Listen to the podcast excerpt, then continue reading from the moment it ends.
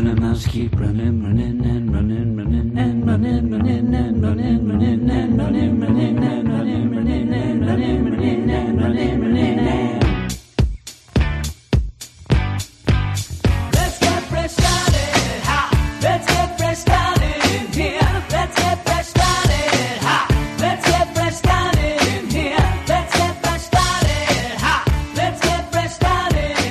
welcome to episode 109 of Yes. the Weird Science Marvel Comics podcast. As you can hear, Branden's here. with me. Yes. The guy Yesterday, is not drunk. He might Yeah. be. Oh, yesterday you were? Well, you, you Uh, ended up uh, at least morning. getting to watch your bills. Yeah. Uh, you, you got to watch them after, I don't know, uh, you, you ended up sending me messages last night that I think maybe you were making omelets of some sort. I, I'm not sure. You were telling me late night exploits you were Yes. telling me about. Oh my, uh, you were saying things were excellent. People have no idea what we're talking no, about. they don't. Ah, so uh, speaking of things that have happened, I ended up telling you right before we started recording that I have to tell you because uh, we were getting together here. I said, okay, Branden didn't get too drunk watching the Bills' uh, Yeah. victory today.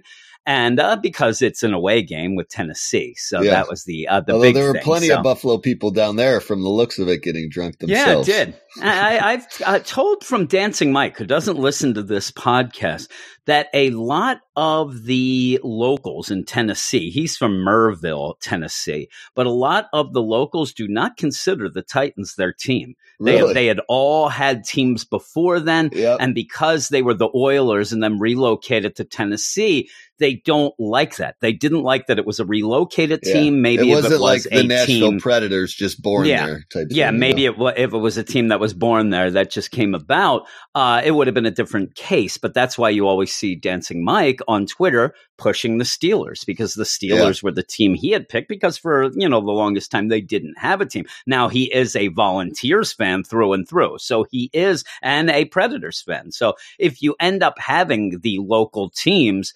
They'll certainly support him, but what he told me is not a lot of people actually think of the Titans as their home Their team. team, So that yeah. stinks. And then pretty much, you know, their stadium gets taken over. It seems a lot. That's just what he said. I've not been down there, obviously. So if you're from Tennessee and you're the only 10 I see, it, it- then you can tell me, you can tell me that I, I'm full of poop. If you want to, but what ended up happening to me is uh, we were talking. I said, "All right, Branden's not drunk, so let's get going." I, I, I'm putting my outline together here, and this is also going to be an excuse if I mess anything up tonight or end up passing out in the middle of it. If all of a sudden you don't hear from me, somebody call 911. And actually, while we're doing this, dial 91 and keep your finger on the other one because it might happen. Because what happened is I grabbed my uh, coffee mug. I have one of those Yeti coffee mugs. That's the best Oh, thing yeah. that I've ever been given from my oldest son as a Keep present. it hot I for love it. hours. Oh my God. I go to work and the coffee after lunch is still at least warm. It never gets cold.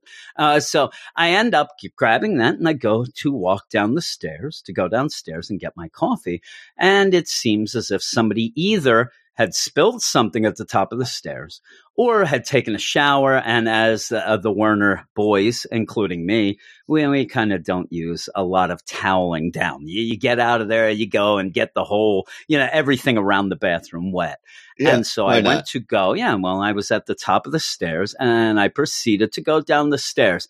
Uh, Somersault version, uh, ended up Oh, fling, flying down. I think that pretty much I did two full somersaults.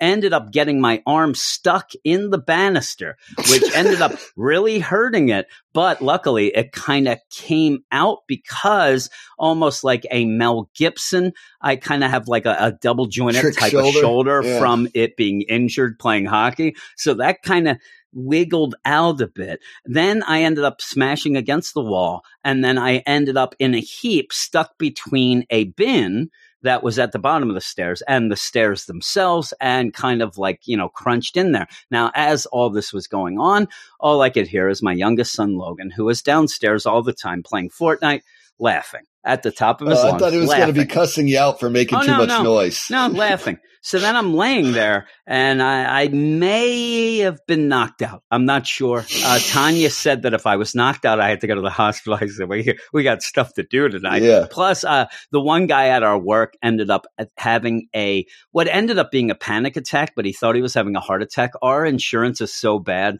I believe the trip to the hospital and just the tests for that ended up costing him like $12,000 out Jesus. of pocket. So I'm like, Oh. no, uh, we're not going. Uh, I'll just die here. Plus, I, I realized because then Rafe comes running down asking what's going on. Logan tells him, explains what happened. Rafe starts laughing, goes back in his room, and I'm, I'm still laying there, wedged in between the stairs and the bin. Then Tanya came down and then tried to figure things out. But Logan at not one point asked how I was. At one point, he's just like, I better go get mom, and just ran upstairs. I, I actually And- fell down the stairs. Not recently. It was. I think it was about a year ago. But I just went back first down. I don't know halfway through with, with Mhm. just dry feet hitting the carpet wrong. yeah. And I, my back killed me for probably yeah, well, weeks. I'm telling you, I believe tomorrow my shoulder was going to wake me. up be real sore. My Oh, yeah. elbow is already swollen. There's a huge like egg on the end of my elbow. I ended up hurting my one, my right foot, and then also my left knee. So I messed up. I'm telling you, I went men are fully, not made to do and as I was going down, you know? no, no, somersaults on the stairs. I, I can't do somersaults normally because I get dizzy. I'm telling you, I'm at work and I start spinning around. I'm about to throw up. I, I So fall I, I was down. but- never able. I was never someone really able to do flips or anything Yeah. like that. Uh, so somersaults are also a very awkward occurrence. For Yeah, yeah. You know what's uh, you know what's pretty funny to see me try to do as a cartwheel. Not a very yeah, good oh, cartwheel. I might have the worst cartwheels as well ever. Yeah. You know, yeah, mine's pretty bad. Mine's My pretty feet bad. don't go up at all. So so now I'm I'm mad at everybody in the house because they all. And then I said to Tanya, they could have at least uh, you know shown some concern that I was hurt. She goes, well, they're just kids, and the kids who hate me. Is what it seems. But we're here to talk Marvel Comics. And if you want to find us all around, we do have a website that is Weird Science, marvelcomics.com. We also have a a Twitter account. See, I'm telling Yes. you, I'm going to have problems. Yeah, I, I think that maybe that's the thing. I might, I might be drunk now. Yeah. Uh, we have a Twitter account that is WS Marvel Comics. If you follow us, we'll follow you back. Even if you don't like that, if you don't like that, you can actually, I'll even throw it out there. If you don't want me to follow you back, let me know. And then I won't. I won't follow you back. If you let we, me know, we don't I want, still we don't want to get you put on any of these blocks. Yeah. I, I just yes, on, you know? that is true. that that could be that's a legitimate thing. If you like, know, say, I a know. Dan Slott, Al Ewing, Jim Zub, you may want to avoid us. Tamra Bonvillain, uh, those people have blocked us, but mainly the uh, DC side of things they have blocked Yeah, us. it's more that way. uh, we also have a Patreon account. If you can't get enough of this nonsense here, you can go over to patreon.com slash weird science, get a whole bunch of shows, DC, Marvel, indie, non comic book stuff this past week. The Patreon only spotlight on the Marvel side was Spider Verse number one and Absolute Carnage Immortal Hulk number one. We talked about those and, and well, I'll just reveal, I'll spoil it a little. We thought we were going to hate Spider Verse and like Absolute. Carnage Immortal Hulk, and it was I thought it was a movie thing. I was trying to Yeah, talk you no. out of even covering. It flip And- flop. I yeah. even actually recommended me. it to Jay from Canada. I told him to Yeah. check it out. And I, I said, check it out. I'm not telling you it's the greatest thing, but it actually surprised me, It's especially enough. if yeah. you're a Miles fan, you know, you get a little more Miles and plus, uh, you know, some multiverse stuff, some other Earth stuff. Um, and that's about all of the things I think to get this whole thing started. Now, we do end up having polls up for what is going to be picked for these Patreon spotlights. And the Marvel one comes out Wednesday. Uh, it's the first thing that we record. You can got to get a, a jump onto things then. I forgot to put the polls up this week. Uh, so I'm going to have to put them up when we're done uh, doing this. Because usually this is the point where I'm like, well, this is winning and that's winning. Well, I, I actually, Yeah. when I went over to the Patreon to check what was winning, realized I never put it up. Then I was busy today doing some stuff and then falling down the I, stairs. so I, I forgot I've had all a about it. wild couple of weeks. I've had weddings last Yeah. weekend. I had a stag party this weekend. You know, some Oh. other stuff that went down, and The I guy don't is know. It's drunk. not getting it's not getting Mhm. better anytime soon in October. I got a wedding at the end of the month. Really? I, I can't wait for a little normalcy. what happened? What normalcy what to- did you did you end up, you know, the the floodgates opened that you had all your friends, all your guys that go to those Buffalo Bills games Yeah. with your nonsense, with your your denim jackets and jumping off of buildings onto tables. And the minute that you got married, then all the other girlfriends of all your friends are like started Yeah, they're all like, Yeah. oh well, Branden, and you know they got married. What the heck? You know, they also have two kids. I I mean, Yeah. really. Uh, Yeah. Kind of push that. That kind of push that Braxton. You can end up pretty much thanking him, right? For the Yeah. most part, Braxton was the final domino in, in your coffin. little deal. Yes. yeah, Yeah, that was the final nail in the coffin. You had to get married then, but uh, that's that. We are now going to go off to some books.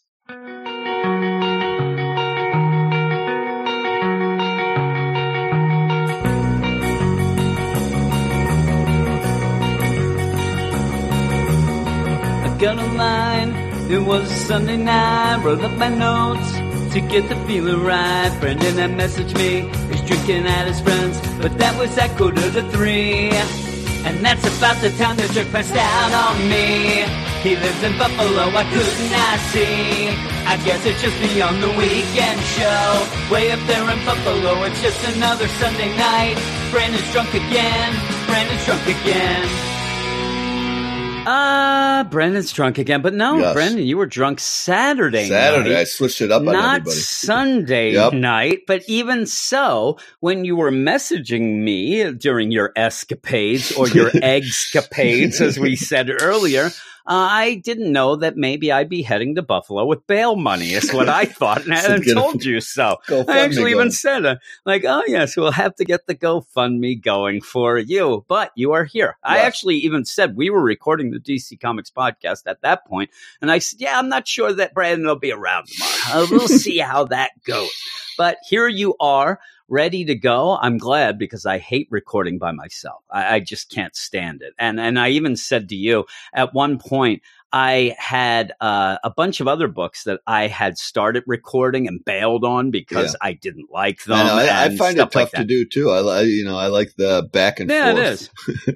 yeah, it's tough because just It's hard at, to at squeeze a points you drink just in there. Your voice yeah, you gets all. can't do that. Yeah. You, you end up even, or you don't know something, and then oh my, then then you're in big trouble. Uh, yeah, you just know that's when you hit the edit button. You, you hit the, uh, you know, edit that out, girl. Although she's the have fun girl today. Uh, but we're gonna have two books in this section, two books that feature the Fantastic Four. One of which is called the Fantastic Four, and the funny thing is, the one that's called the Fantastic Four features less of the Fantastic Yeah. Four than the Not other the one. better of Uh, the two either. Really. Yeah, it's weird too because I looked and a bunch of people have reviewed this Fantastic Four this week uh, pretty highly in my mind. And Yeah. I don't know, I usually understand it's reviewers. it's one of our things, and it's one of our me and you. We have a, a sticking point. It's a little pet peeve that usually when we have a book, we like to have the book about the those heroes that are Right. on the cover. And yeah, you, you go it back usually, and forth with it. Th- this Fantastic Four that we're going to be talking about now that'll be the second book, but when we get to that, very odd. Very odd It book is. indeed, but we're going to start with uh, the first number one of the night. We have a couple number ones uh, that we're going to be talking about this weekend. And the first one's Contagion number one. It's written by Ed Brisson or Ed Brisson, as I like to say. Art by Roger Anto- Antonio. Colors by Veronica Gandini. Letters by VC's Cory Petit. Now, since it is a number one, there isn't a recap page, but I'm going to do something a little different because usually we just go into it, but instead, because of just it being a number one and trying to explain, I'm going to the solicit and I'm going to read what they say. It's going to be idea. about a new evil beyond understanding comes to the Marvel Universe. A seemingly unstoppable force has invaded the Marvel Universe and it's going to take every hero the streets of New York has to stop it. A strange substance is taking over heroes and citizens alike, almost like the stuff. And I've heard you can't get enough of the stuff, draining them from all, all of their life force, stealing their knowledge and abilities, and neither science nor magic can stop it. Where did it come from? Can anything destroy it? And who will fall to its awful, overwhelming power? And at the end, if you end up reading this and you go to the end, there is kind of a letter to the reader from Ed Who is talking about how he loves horror movies and how comics are his thing, but horror movies are a little more of his thing. And a couple people that he met through comics, including editors at Marvel and things like that, know that he's a huge horror fan and have talked to him about it. So he's always wanted to do something like this Contagion. Now, Yeah. also, it is a weekly book. Uh, a very it's one of weekly. I'm didn't sure. that. It's five straight weeks, so you're going to have it each week uh, up until you know issue number five. I, I don't mind that. Yeah, even though it is, I even though you have to wait like seven days. It still ends up almost like you can marathon it, Yeah. as opposed to a lot I wish of they would other do that stories. with just the regular events. Like I would do really love for I would love Carnage to be done and over with in six weeks. You Yeah. know, yeah. Oh, I, I would too. And then and you I'm kind of enjoying move on. that story. You know, I'm, I'm just I I, am just too. like And- it and- quick. Where I like the idea that they're making this a weekly and it's done in five weeks is the idea that they're not going to reference this in the Fantastic Four book or they're not going to reference this in anything else. So just get it over with. You know what I mean? Have some fun with it. Uh, go get a trade and then away we go. And so I do like the idea of it. Now, going into this, it's a little confusing to me and not confusing of what's going on in the story because really this first issue is a very slow build. Yeah. You're really only being introduced to the concept of pretty much, you know, this virus slash zombie type deal. But that's where I'm confused of why this came about when we do have the Marvel zombies coming back soon. And Yeah. so, and also with that, you also have, you know, over at DC right now, we have DCeased. I mean, the, Eric told me at one point zombie that the zombie apocalypse craze. Yeah. the zombie craze ended in 92, I think is what Eric said. I'm like, nah, I don't think so. I think Yeah. Walking Dead kind of, he ended up when It Walking Dead it, came right? out. Yeah, when, well, when Walking Dead came out, no, he said, I don't want to deal with that. And his buddy that owns the comic shop that he worked at ended up saying, actually giving Eric like three of Walking Dead number ones, yeah. and he turned them down. He said, I don't want that garbage. The zombie craze is over. This isn't going to be good. Eric And then he's bought like, one- Unicron by one selling of, those yeah, I know. He's like one of the worst decisions he's ever made, besides living with Jess. He'll never Ugh, hear that though. dagger. But so yes, yes, uh, that shade being thrown at somebody who'll never hear that shade. Yeah. But so with this going in, I think that maybe that's another reason why it's it's going to be done very quickly. First off, you don't want it to overlap with the you know Marvel zombies, Zombies, coming out, yeah. so you got to get that over with. And it is a little different. It's more of an organic virus that happens, but. I mean, really, you, you, you go and read this, you're like, "Yep, there's zombies," and you go forward. But it's almost like the, same company Four- putting out those two competing movies, like Armageddon Yeah. and what was the other one? Uh, the, the other Comet one that was that no, I know at what you're talking time. about. Yeah, and also uh, that was the big one with Bugs Life and Antz. Uh, that happened. You also Antz, had yeah. Dante's Peak and Volcano. I think it was at one point. th- a in bunch this case, it's things. not competing divisions. It's like the same company competing Yeah. against themselves. Yeah, So, it's, yeah. it's like that. Or, you know, when you have the classic where you go and you want to go see, say, the uh, Transformers movie, but then your grandmother goes to the Red Box and gets you the Transmorphers movie, which is Yeah. actually just a The repurposed movie from Yeah. six years ago that, that doesn't even have robots in it. Yeah, and uh, I love it too. I love when they had at one point. I think that when the Avengers came out, and also Tomb Raider might have been around uh, time too. They had Tomb Avenger. I'm like, really, you're really trying to screw some people here. And Yeah. I always, that's the thing is, I always think that it's a grandmother whose grandkids are going to be over for the weekend. Like, I better get those movies. I know that he likes those Transmorphers. Gets that? That is the worst, the Yeah. worst viewing ever. The, the Uh, same grandma that would buy you the GoBots for Christmas instead of Yeah, Transformers. yeah, and also have a lot of ribbon candy. You know, that Yeah. one. Maybe fall down the stairs and have all the kids laughing. Oh, that's me. Uh, but so you end up going here, and it is on. it- It's in New York, and it is a what they're claiming a street level story where you're going to have street level characters. The funniest in my mind. I don't consider the Fantastic Four quite street level. Yeah. Later kinda- on, we're going to get Iron Fist. problems. Yeah, we're going to get Iron Fist. There's street level. You, you got a Daredevil, street level. You get a Luke Cage, street level. Fantastic Four, eh, it, it's a little, but you, you end up starting with them. And I like this. I like the art. I like the I like the dialogue. lot. I like, I love anything that uses Ben, Ben Grimm as the kind of point of view character because I love that he will yell at kids, Yeah. uh, which starts Really? off right away. But even before that, you end up Yancey starting. string punks that don't leave oh him yeah, alone. he thinks that they're just punking him, and it's funny. The punks are punking him. He thinks they're Ashton Kutcher and all that. But you start in Kunlun uh, one week ago.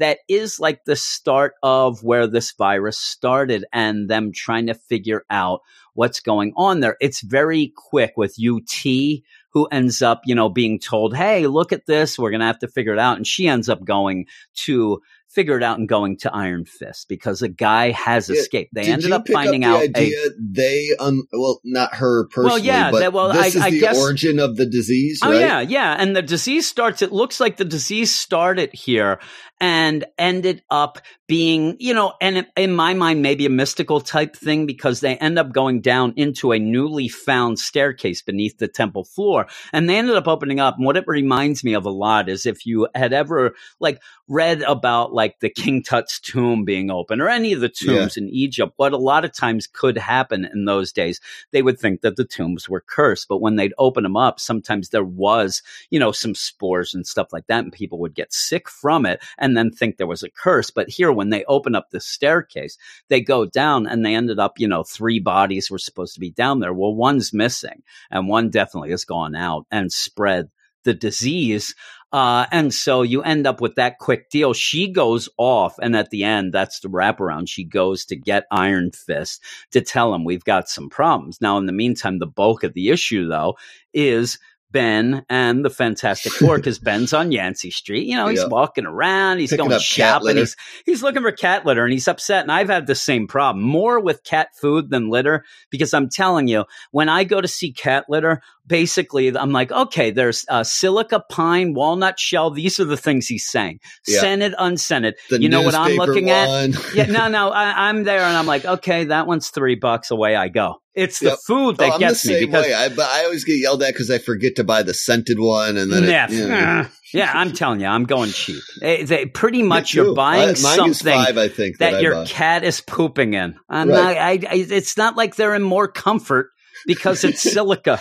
I, Yeah, I just, they, they're going to poop in it. I'm going to scoop it and we're going to throw it away.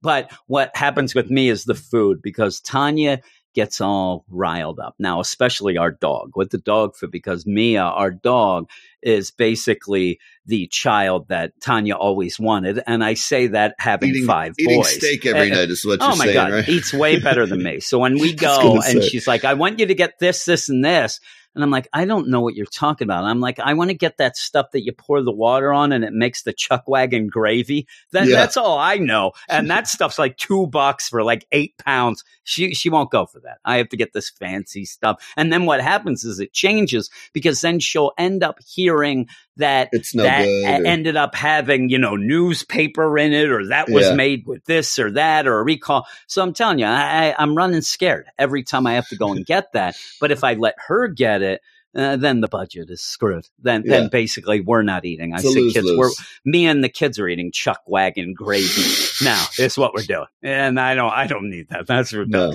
no, But yeah, so he's there looking for this, and this kid comes up and says, "Hey, hey, uh, thing, I need your help." And he's like, "Ah, you and you Yancey punks, you know, get the heck out of here." And I love the fact that anytime Ben is out and about off of Yancey Street, if Ben is in San Francisco, the guy won't shut up about, About how great Yancey Yancey Street? Street, Yeah, is, right? It's always there. If he is halfway across the universe, he is bragging it's about the Yancey Street. thing he's got going on there. Yeah, like it's so anytime he's away from it, it's the best. But Yeah, he, and he he can't seem to walk two steps without being having slime dumped on him. Otherwise, So now he's upset. And because he's on Yancey Street, and then he's like, you know, you punks, you jerks, uh, you know, I know you're punking me. You're going to put slime on me. And he's like, no, no, no, not this time. That was pretty funny, but not this time. You know, we have problems. We went down into the uh, the subway, and we ended up finding this guy that had this weird face and stuff, and then he messed us up, and then all this stuff going on. And he's like, okay, I think I I believe you this time. All right, so this Yancey punk says, Hey, you know, me and my friend Ruby, we went down because we saw this guy and a bunch of our friends went missing. So people are missing down the subway. They end up going down, and Ben even says to the kid, like, what do you mean? What were you doing? He's like, you know, we were down there looking for stuff, you know, like the Yancey punks Stuff do. the hawk. Yeah. I'm telling you, he's like, hey, look at that, a, a piece of wood. I bet you we can get that a wood collector, right? Take that I'm to like, the pawn shop. I'm telling you, yeah. I'm wondering what they're finding down here. I don't know. I pretty think like much. Maybe just old subway signs and stuff they're ripping off the walls. Um, But they're they're going they're even That's all I going past like out. in these unknown you know tunnels or whatever. What, what are they finding? A rock? Hey, you're look, not going an to be able to pull a subway car back up with No, you yeah, that. really. The thing might be able to, but yeah. So they go down. The thing that made me laugh too is he's like, we were down there, we saw this guy with colored fuzz all over his face. Now, while we go, and as this continues, they do keep saying this. Even when the Fantastic Four shows up, you have Sue like, oh, the fuzz. The didn't look like fuzz to me. No, it looks It like, looked like bubbly boils. pus things. Yeah, Yeah, pus spoils. I mean, they are kind of green or whatever, but I'm like, I don't know where you're getting this furry, you know. Yeah, I don't see fuzz there. And so also they said, Hey, I went, we went down, me and Ruby went down, we saw this guy and whatever. So when I see somebody from the back with overalls, I'm thinking it's this dude they saw at one point. and it ends up being Ruby. I'm like, Ruby likes the overalls. I, I'm not a big fan of the overalls like that. Um, but they end up going down, him and Ben, and they end up, you know, going up, Hey, Ruby, what's wrong? Now, also, this is kind of a horror movie thing. You, you, you yell from uh, back, if, and Yeah, they do. But if. Ruby doesn't respond, you- be a little more careful because Yep. Ruby is not looking at you. I'm sure she, she's infected, which she is. She turns Oh, yeah. around, and you know, you She's end gross. up where. Uh, ben is like, get back. The kid is funny too because where Ben goes to try to stop this zombie girl, she ends up falling. She Yeah. face plants. It's me going down the stairs again. yeah, it's, all going to remind me. way running towards the thing. She Now, just collapses. She falls, and all of a sudden, this kid starts calling Ben a monster. Piece of crap, he's yeah. like, he's like, I didn't do anything. I wasn't doing, and he's ready to fight. And, and first off, I'm like, well, look at her. She, she's infected. But he says we can't touch her. I'm assuming through all of this that since Ben is, you know, rock, I, he's he's going to be the one that won't be what I infected. think I, too. thought. That's the only thing I picked up. But again, like Yeah. the story's very bare bones as far as giving you information about. yeah, you're not going to get a like lot of information. in just skin to skin contact. You know what I'm saying? and and Ben seems to kind of figure this out, or at least he's afraid of that right away. He puts his jacket over her, uh, and ends up at actually the kid's jacket. And I am thinking the kid's like, really, like now my ruined. It was one time uh, when I was uh, playing hockey, and it was at, way back in the day. And we ended up having to buy our own jerseys. You know, we had personalized jerseys type yeah, deal, but it was usually worked team. that way. We had to buy ours too. Yeah, we had to buy our own jerseys. Some of the some of the leagues and things I was in, you didn't have to, but you kind of did anyway. You'd Yeah. you know, you'd pay a fee. Well, this was you had to buy your jersey, a home and away jersey. And I ended up coming home from a game, and I had my jersey with my hockey bag, but I had my jersey on top of my hockey bag. I came home, I go in, and my dad says to me, "Hey, uh, the car sounded a little odd." And this was a car that he ended up giving me uh, when I was old enough to drive. It was this old uh, beat up Volkswagen Rabbit. Yeah. So I'm like, "Oh, I don't know," because I I don't know anything about cars really. So he's like, "Oh." Volkswagen So rabbits then- always sound weird. What do you mean, yeah, Dad? and it was a diesel too. I mean, this thing sounded weird all along. And all, plus, I was probably listening at that point to NWA, so he probably thought that that Yeah, sounded that was weird the too because noise, he yeah. like that. Yeah. So uh, I I end up I take a shower and then I go downstairs and I'm like, oh, you know, I go out. There's my dad and he's checking the oil. And he's wiping the oil off with my jersey, jersey. with my jersey, and and of course it was my home jersey. And at that point, White, yeah, it was the white jersey. I was like, really? Like you're doing that? He's like, oh, what does it matter? Who your nonsense? I'm like, okay, whatever. Uh, I was so mad, but that's what Yeah, I think this kid's like. Ben, you know, you just uh, messed up my Yancey Street sh- jacket. Yeah. Uh, but yeah, they start carrying the gang for that, Ben. All Yeah, yeah, really. I'm gonna have to get jumped in again for a Yeah, that's the thing. Yeah, I ended up having to get jumped, and I also got tattooed uh, eyebrows for that one. and then now look what you did. And he ends up taking her because as this goes on, they get attacked by moloids, and kind of a you know, if you're going to do this, that is a cool callback for the Four Fantastic Four, right? So you end up, and I like to the moloids are all attacking. They're all you know all infected, Oiled and out, even yeah. says at the one point he's trying to call Reed who is just like, Hey, I'm in an experiment right now, whatever. Oh, the moloids. Oh my God, you know, and he's like, they're crazy, even crazier than they are, and starts saying about the rainbow colored goop again, even though it just looks green to me, but they're, Yep. they are attacking him. But he isn't getting infected because, again, I, I'm figuring because Yeah, he's he punching him all Rock. over. He's being Oh, yeah. all over by him. Yep. So you end up where that's where you get, you know, Reed, Sue, and Johnny are all like, okay, let's go. And all I could think of is, they they aren't rock. They're in big trouble. Why are you calling them there, Ben? There's no need. You are kind of somewhat handling the situation now. They are kind of swarming him at this point, but the amount of time it's going to take him, I'm like, I don't know. Plus, the only thing that I liked about the Moloids too, it looked like they had ripped up shirts for diapers. That Yeah, that made me laugh. Right. so then you do get Mole Man. And, and again, a cool call out. And again, also in my mind, actually shows how tough Mole Man is, yeah. Oh, even like though he's a joke. He- he's fighting it off pretty oh, well. oh yeah, you know? he's fighting it off very well, and he's trying to get out. And he's the, the disease man did this. Now we don't know who that is. Obviously, that's who the Yancey Street punks ran into as well. But that's the big mystery of the disease man being probably the third guy from the temple. But we'll have to find him and, and do things like that. But I really like the idea that the mole man ended up like, no, I, I broke free. I, he took my moloids, you know, don't hurt them. He's actually, you almost feel a little sympathetic for him, actually, until all of a sudden he just starts Yeah, he attacking. it's, yeah. it's funny too. Even before that, though, he's like, don't let them hurt my moloids. You know, they don't know what they're doing. You know, they're infected by the disease, man. And then Ben just punches him in the face. Like, Poor mole man. Uh, yeah, but he gets taken down, and that's where you end up with the Fantastic Four show up yeah, and arrive. Mole Man is going to be real upset when he wakes up because they're, they're pretty much going to town, including Johnny possibly killing them. I mean, he is setting them Yeah. on fire. Yeah, so tha- that's pretty bad. Uh, I like to what Sue is doing because you end up having the one moloid get hit by the you know Johnny's blast of fire, while Sue seems to be bubbling up one of them yeah. and then just standing on a hovering disc like she does. Like she's not really doing much there. No. Um, and they have breathers, so at least you know Reed kind of got what was going on a little bit when they went down there, and uh, trying to figure out you know what's have those what. aim How's, suits right now.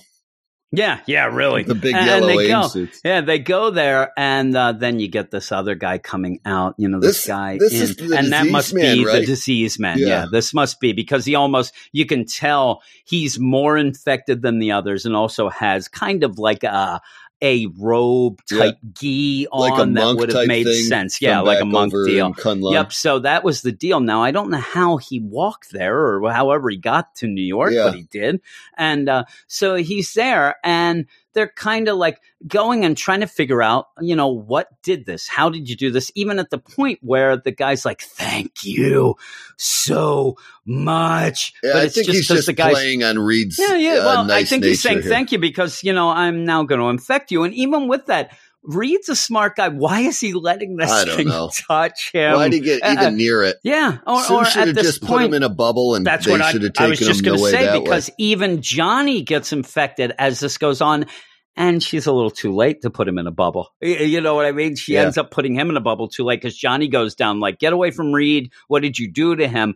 And this thing ends up, and you see some of its abilities where it does have a rainbow blast at one point Yeah, I and know. that also- was weird.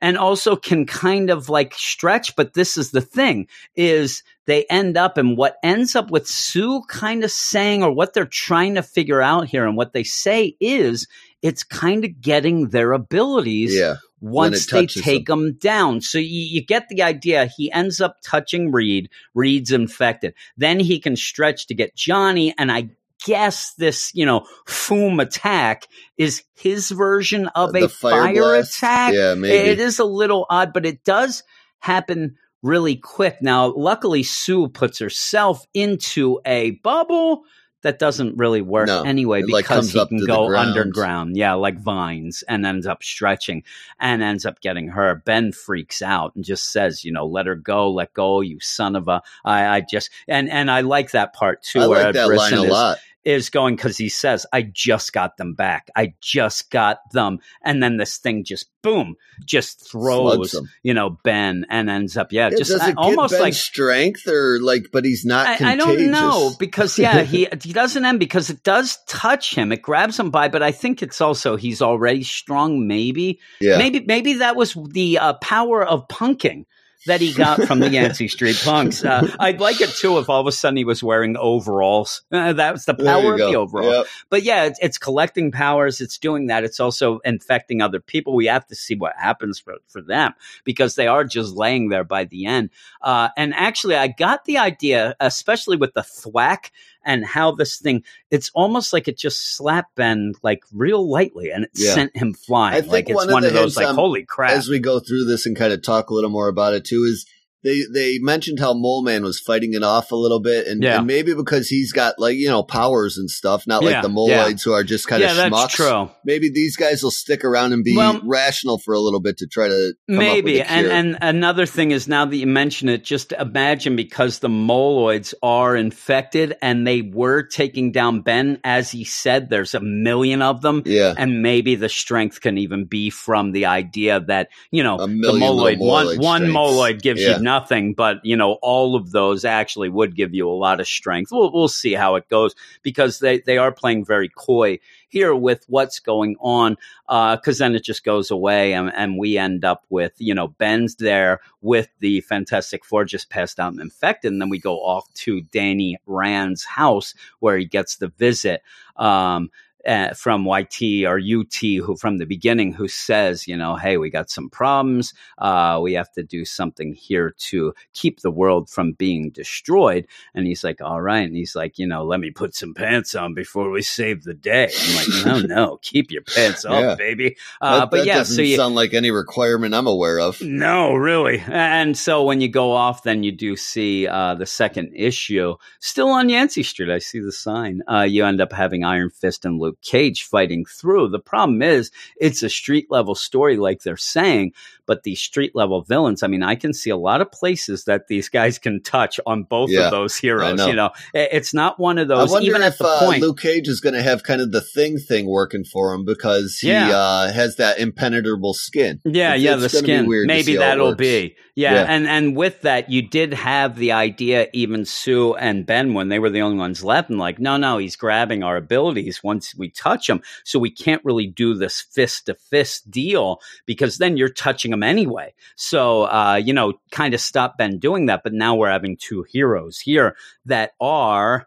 You know, pretty much, you know, hand to hand combat guys. Yeah. So we'll see how that goes. Punch but things yeah, in the face I, I like the beginning of this.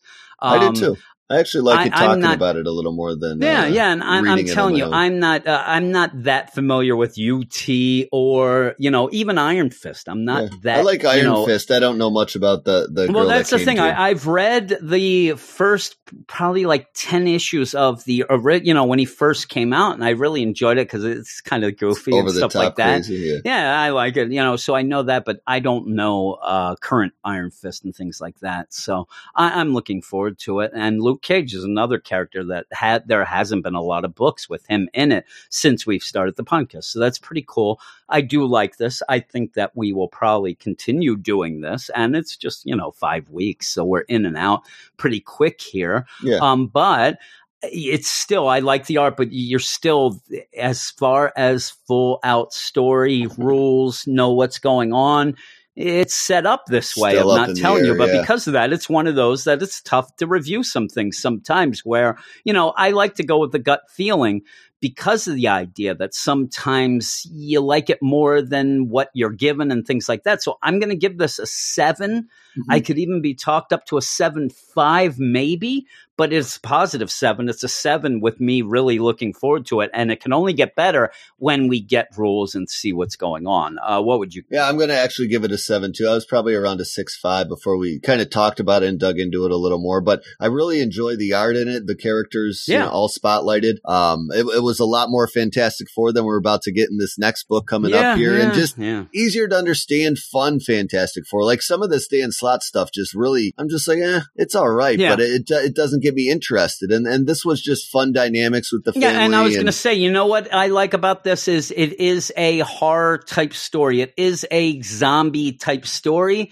but it's kind of fun. And, Yeah. with the idea that we usually, you know, we get uh, criticized for not talking about art a lot, uh, you know, in the past. I will mention as well that it's very colorful, even Yeah, though you don't have the rainbow fuzz. You know what they're saying. it Yeah, is a little different from what's said either.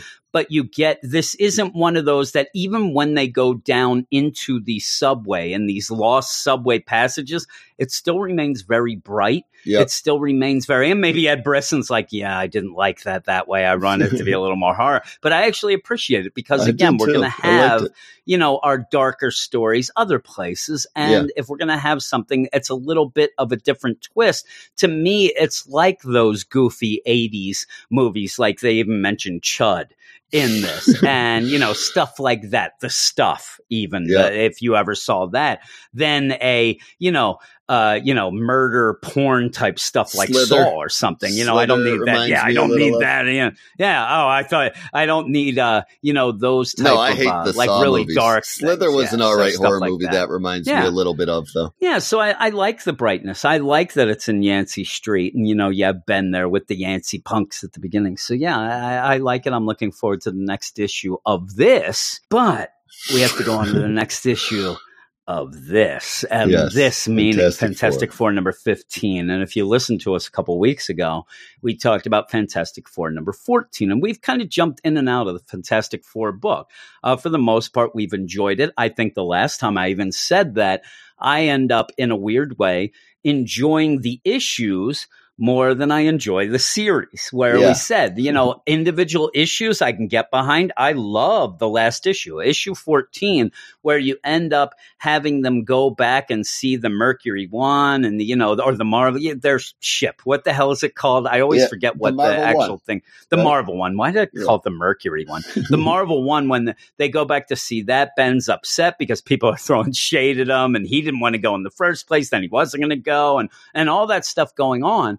And then, you know, we get to this issue. And so when I get this and I'm like, okay, what are we going to talk about? I'm like, oh, Fantastic Four came out again. And you know what? We really liked that last issue. So Yeah. this will be fun. You know, let's go. And this issue, Dan Slott decides that he wants to get clever. And, and why I like that last issue was he wasn't trying to be Yeah. clever. He was just I- telling I do- a I fun story. Family centric issues Yeah. of this series much more than when Dan Slott kind of takes it to that cosmic level and kind of Yeah. screws around with that stuff because uh, it's not that I don't think he knows what he's talking about. I think he does, but he doesn't have as much.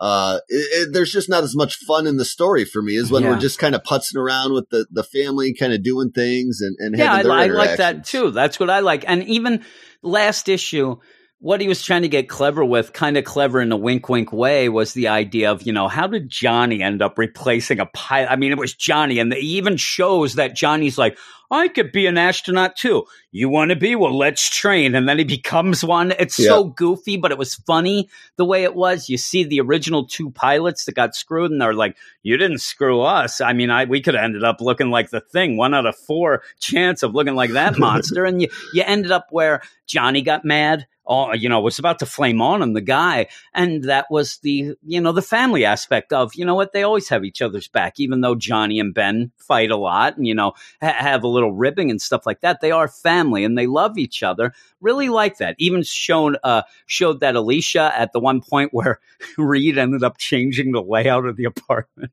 And Yeah. she got pissed because she ran into the coffee table or the wall. But uh, even with that, I, I really liked it. So I was looking forward to this. So with this issue, you're expecting because what they were doing was they wanted to finish that first mission that they never did. You know, the gamma rays, they they got in the way. They ended up making them end up, you know, transforming and then going back to Earth. And I thought this was just almost one of those like, let's have some fun.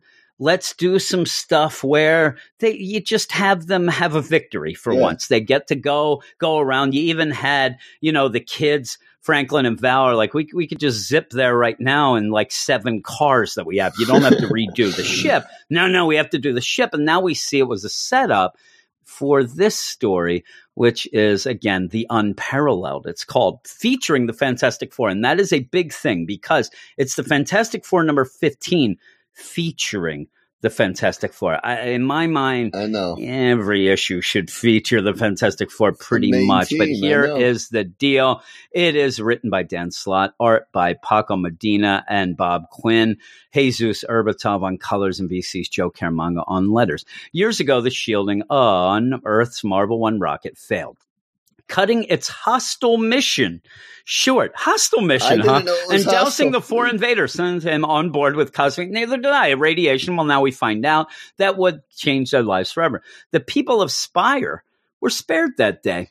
But they've long believed that the invaders, who came to be known across the universe as the Fantastic Four, would someday return to complete their mission. For years, the brave members of the Unparalleled have waited and, and prepared to protect their world from these fierce adversaries. Now, again, I am not even done, but the whole idea of this is they know that they, you know, they came to be known as the Fantastic Four. I understand that possibly that this planet would have been sheltered and not heard other things, but things have happened since they're cosmic things Right. things that you know affected a lot and then to have these people kind of be in the not know also have it where nobody seems to have gone to this planet since i don't even know what the hell it is and Yeah, now like, with the impending arrival What were they practicing on? You know what I'm yeah, saying? Yeah, and then Like, just the idea that they're like, oh man, you know, we were saved this day, but they're going to return these bad people. But they, it didn't seem like that original mission got that far to even get anything like I, I agree. There was That's a rocket coming. It, it would be like all of a sudden ET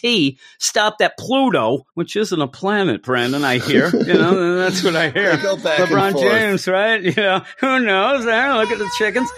So ET got to the uh, Pluto and then turned around, but yet Elliot's still waiting, thinking he's going to fly on his bike any day now. Like, oh man, ET's going to be here any day. He wouldn't even know. And now, with the impending arrival of the Marvel 2 rocket, their preparations are about to be put to the test. So you end up, you start off where you do have the unparalleled, the super team of Spire, and they're Elementa, Belter, Citadel, Sky, Core, and Kalo, and the noble sidearm. Oh my, seven brave souls who were bombarded by cosmic rays and transformed into the greatest heroes. And I think I said gamma rays. It is cosmic rays. I, I ended up screwing that up again. I, I think I really hit my head hard. But yeah, so you end up where Dan Slott's having this fun of like, all right, I'm writing. And even at this, the, the credits page afterwards, where it's like, get ready for an all new adventure starring Planet Spire. Sp-" I'm like, no, no, no. I I didn't buy this. I, I didn't buy a Spire comic. I, I bought a Fantastic Four comic. You know, you even have at the beginning, which really confused me, where you have the bubbles with the guy sidearm, Elementa. I'm like, I thought All I right, opened well, the wrong book at a couple points I did in, too. in this thing. yeah, and, and and really, they have so many number ones getting thrown at us. I'm like, is this some other team? I mean, what's going on? Then I'm looking back. I'm like, is this something that I'm just not in the know? I got to think now, and so you end up pretty much having a comic about this team. The thing that I want to know is number one, is this just, uh, am, are we paying for a backdoor pilot for uh, another book? Yeah, is this no. going to be something where they want to have a five issue mini with this team? I would doubt it. I may, but I, maybe I don't doubt it because we've had things like that, like the Agents of Wakanda, stuff like that. Now, when the Agents of Wakanda showed up in the Avengers book, me and you fell in love with Fat Cobra immediately Yep. and wanted a book. And unfortunately, sometimes your wishes do come true because I was not a big fan of that number one. But here you're doing this, and by the end, I, I'm I was confused the whole time of not just confused of what was going on. It's it's pretty straightforward superhero type deal.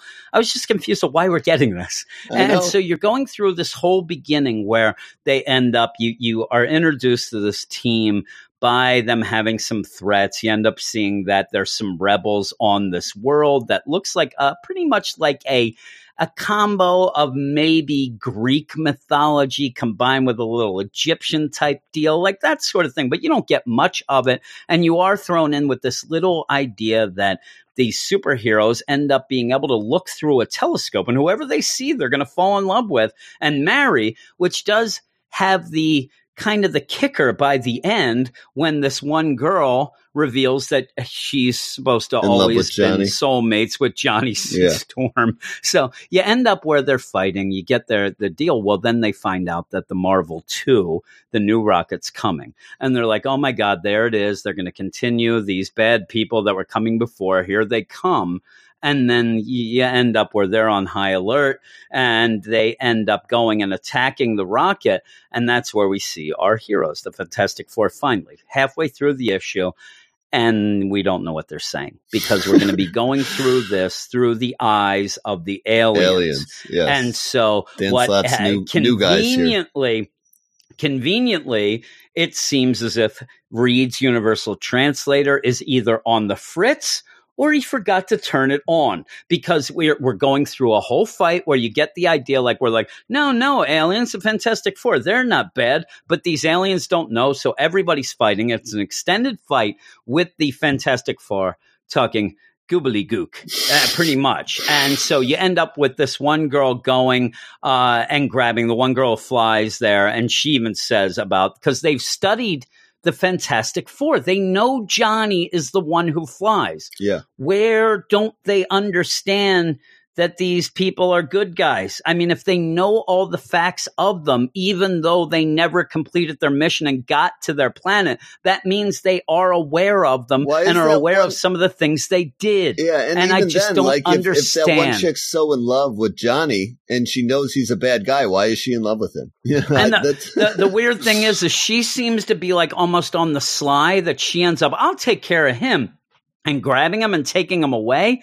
But again, it's just she ends up he knock he gets knocked out and she saves him, takes him away, takes his clothes off and puts him in bed. can't wait um, to take his clothes off. Yeah. All of a sudden, yeah, really, pretty much you're right. And then Reed ends up like, oh, wait a minute, you know, eh, we're fighting these people and they can't understand us. Let's use the translator. He ends up using it, which immediately shows everyone, okay, you know, y- y- they're good. Let's go. And ends up pretty much giving them bracers. That means they can't leave the planet.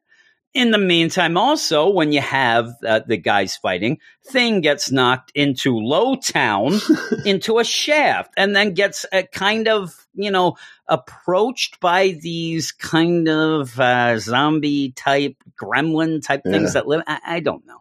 I don't know. And then this guy who doesn't have eyes, who sees all, you know, that trope, he ends up like, oh, you know, you're going to stay with us because, like, why are you putting these bracers on? Are we prisoners? Oh, no, no, you're not prisoners. You have to stay here forever. Dump, dump, dump. And then also Ben cu- pulls up and he's in this alley. He's like, what's this, Yancey Street? He's so no matter where he is, he it doesn't it. matter. He Yeah, I'm telling himself. you, there, there has to be a story where the Fantastic Four die and go to heaven, and that's his first thing. What's this? Yancey Street in the heavens?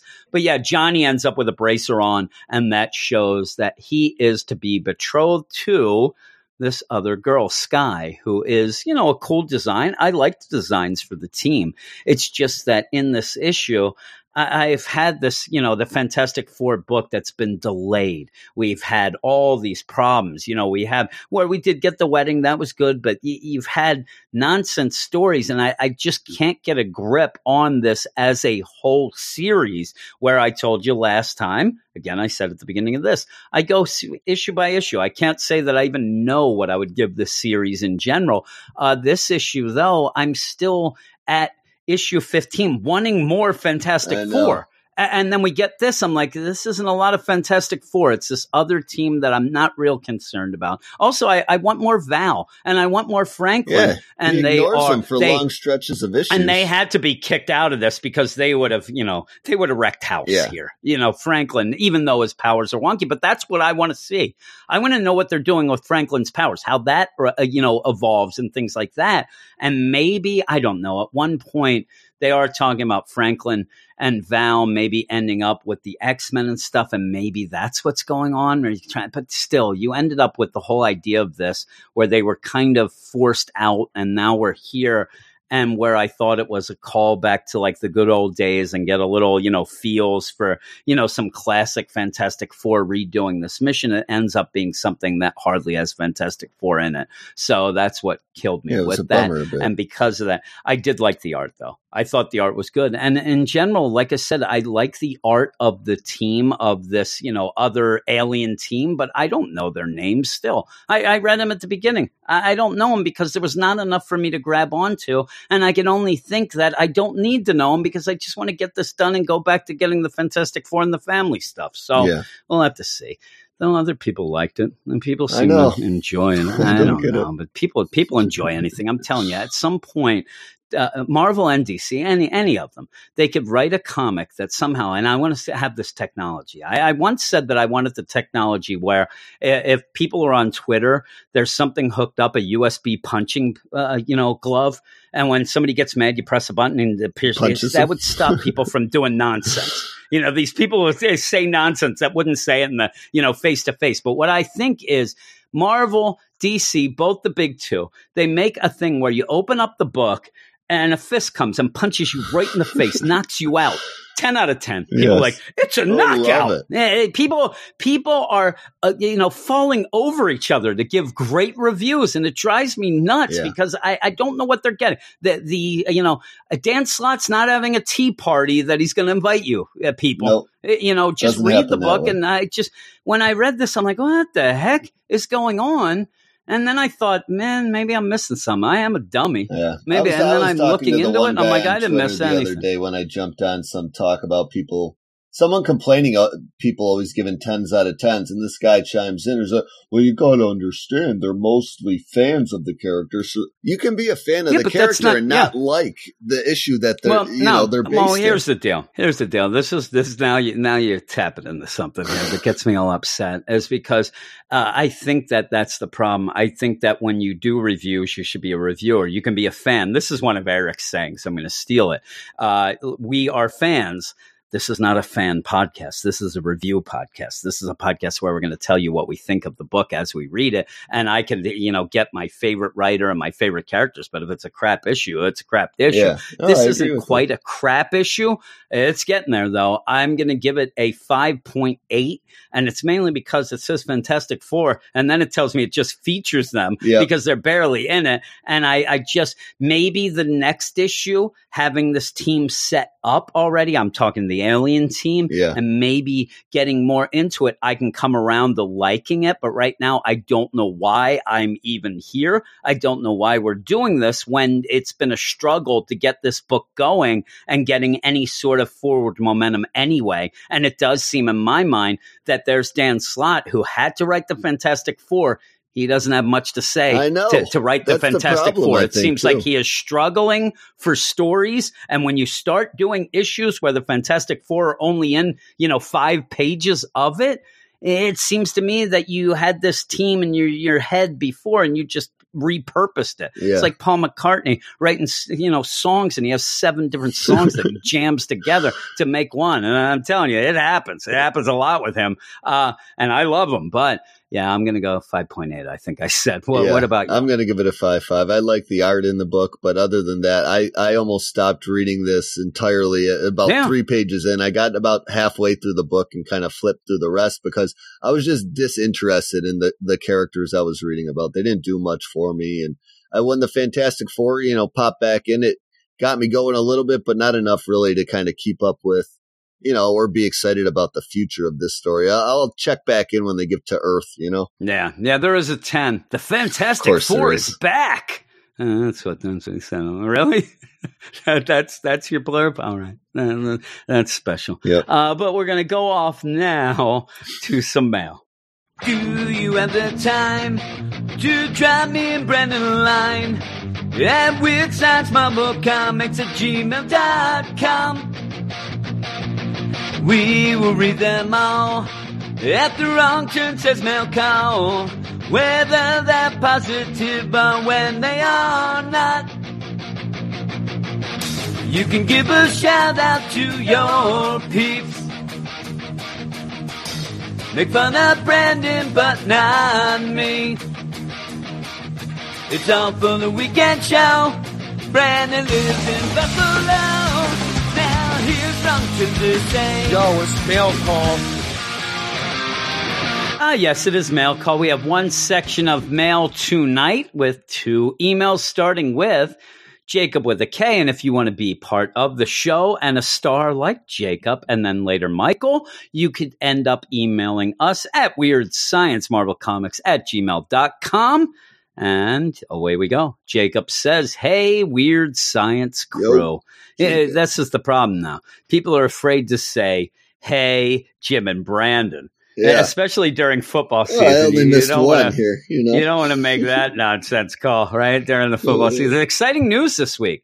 I think it was Jay from Canada that talked about Donny Cates writing the next Thor run. I pulled up the New York Comic Con news a few hours after hearing that, and I see that Jay was right. I actually messaged Jay immediately. He's having a bad weekend, so I hope that things have uh, cleared up for him so that he can enjoy being right.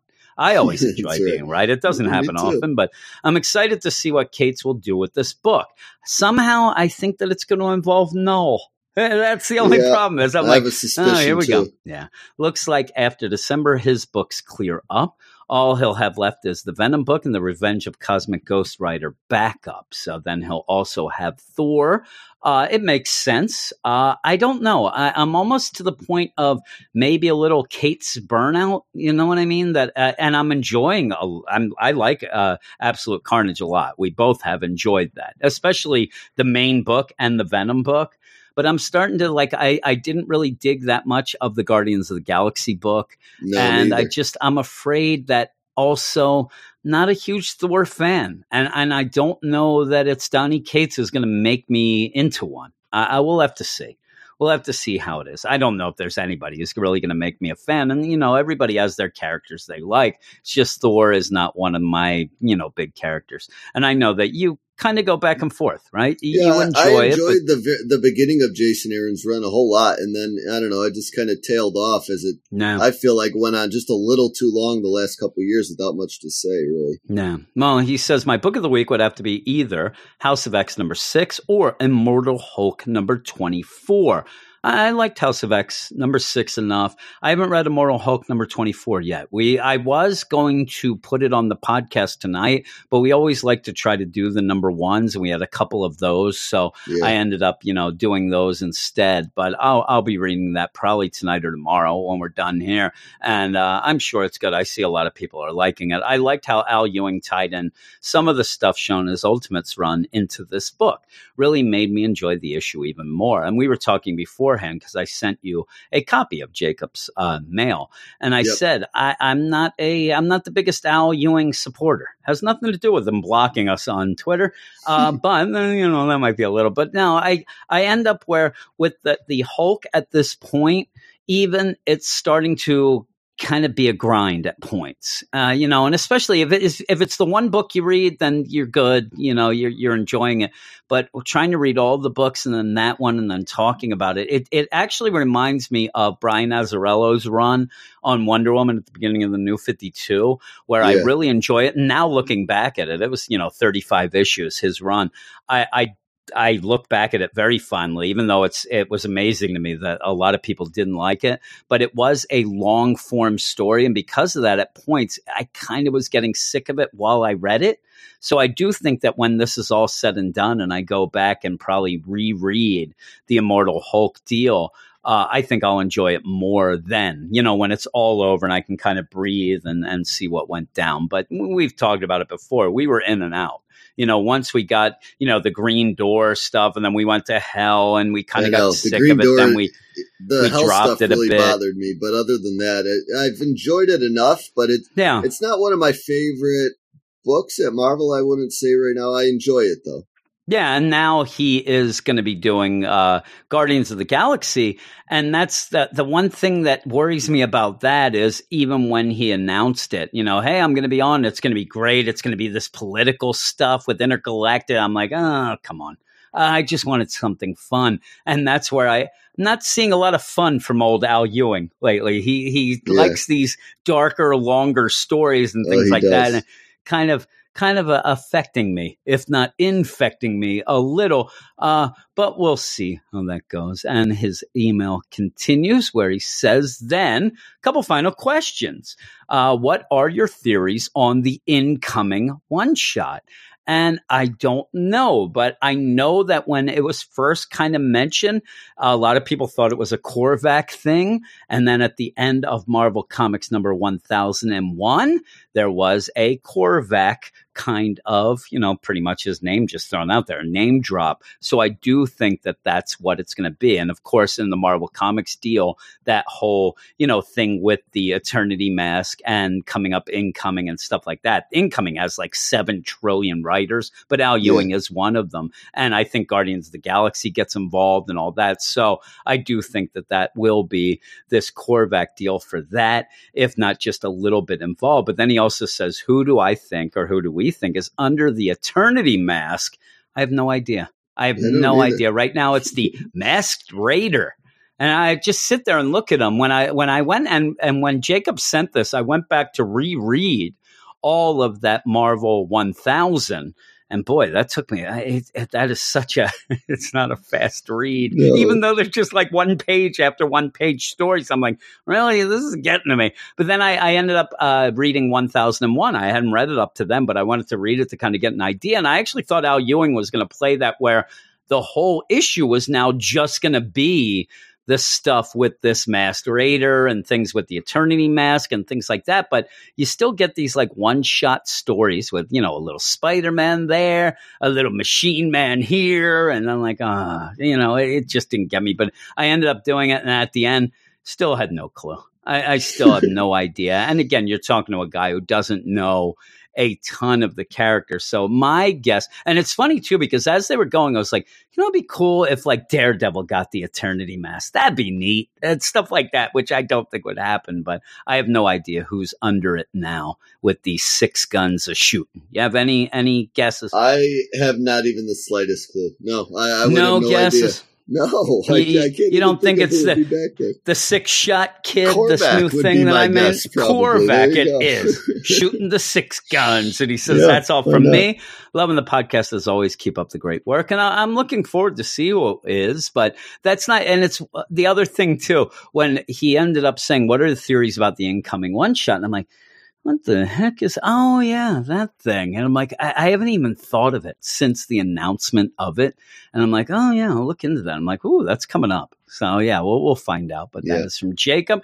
The next mail's from michael and michael is going to clash with you especially. And michael sent in this email. One thing he is an eagles fan and from Conshohocken that is about you know, 20 minutes from me right now. So he is a local guy to me. He ends up also, it's one of those things is he's local to me and everything I've said has pretty much triggered him since he's been listening. He's a new listener, but at one point I must have thrown shade at uh, airbrushing which he's an airbrusher and he sent me some of his stuff. He actually won an award from the Eagles with, with an airbrush. This oh, stuff's awesome.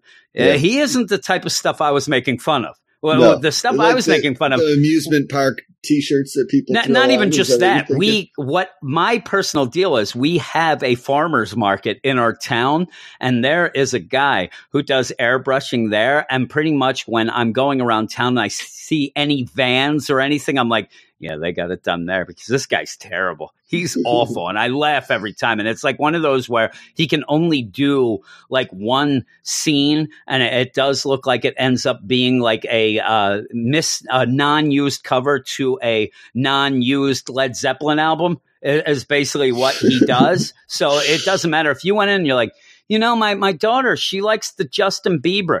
Can you make a shirt? Justin Bieber is going to be standing with a sword up in the air and a yep, lady draped around him, and a yep. lady draped around him. That that's all this guy can do, and that's all he does, and it's terrible. But uh, the the work that Michael does, it's awesome. It really is. So he says greetings. Now, why he's going to clash with you though is he's a fan of a certain writer, a certain yeah. writer that old Brandon is not very happy with. And, and in fact, that even leads me to possibly be able to do a parody song after this mail that was more of a DC song, but I think I could fit it in for yeah, this whole deal. both ways. Greetings. I'm digging the X book recaps. Uh, and that's what me and Double A Run do. To me, the biggest takeaway so far is that Raven is going to blow this whole Xavier nonsense up in the end.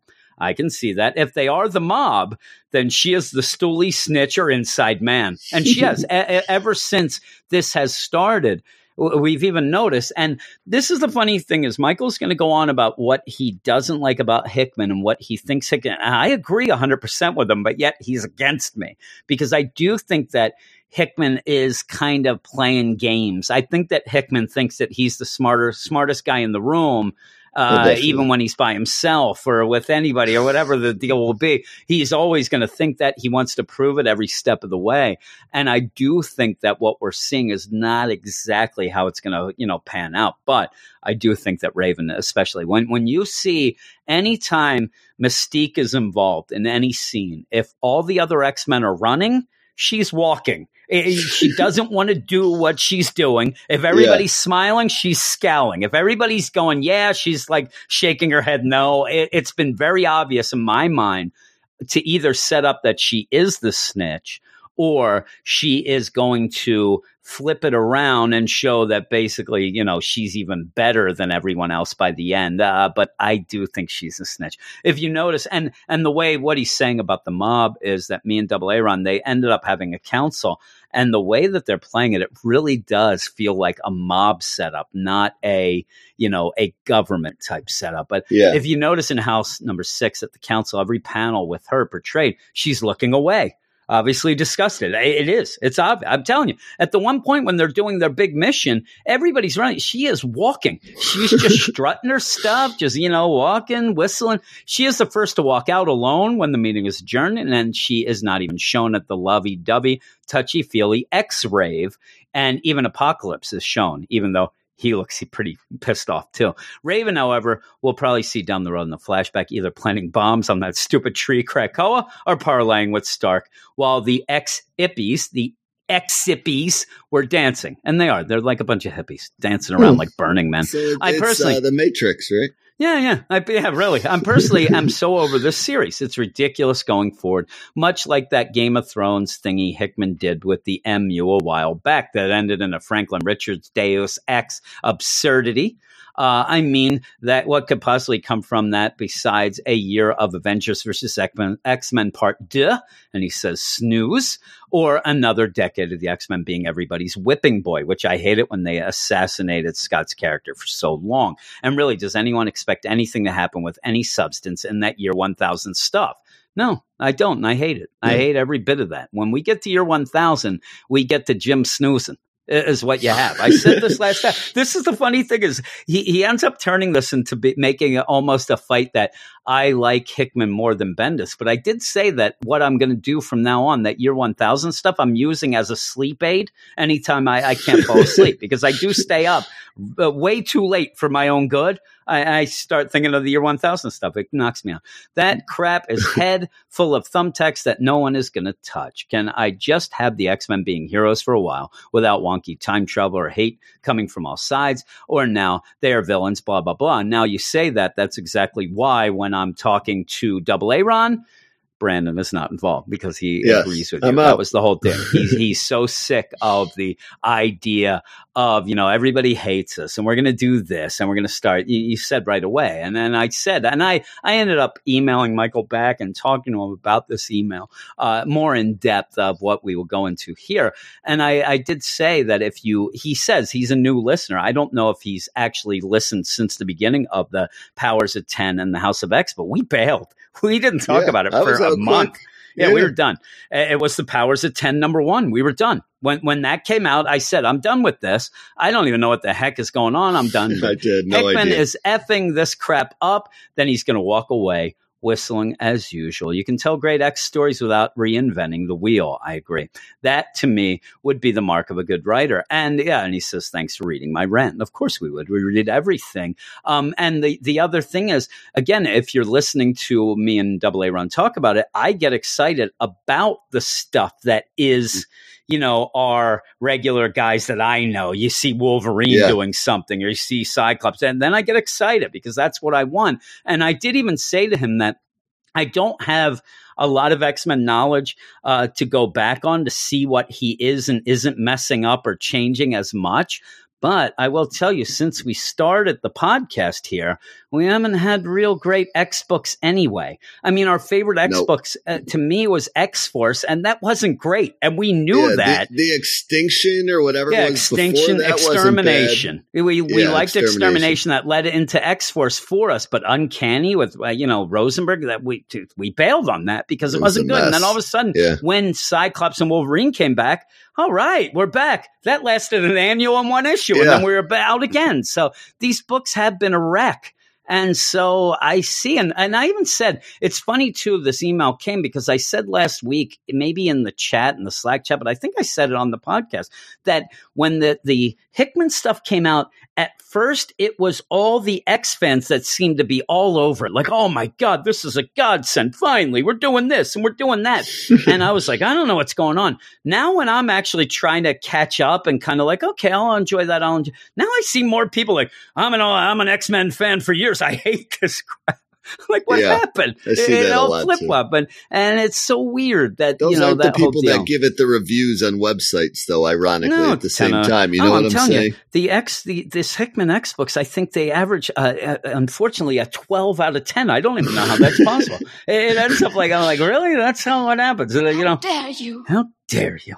That, and he says, uh, now he's going to go into uh, the thing where it was something that will trigger you a little, Brandon, because he says, Oh, here we go. Oh, and uh-huh, me thinks you guys are way too hard on my boy Bendis. And this would mean me and Eric mainly on the DC podcast. Those Yeah. super books are the first ever super books to keep my interest now. And he says ever.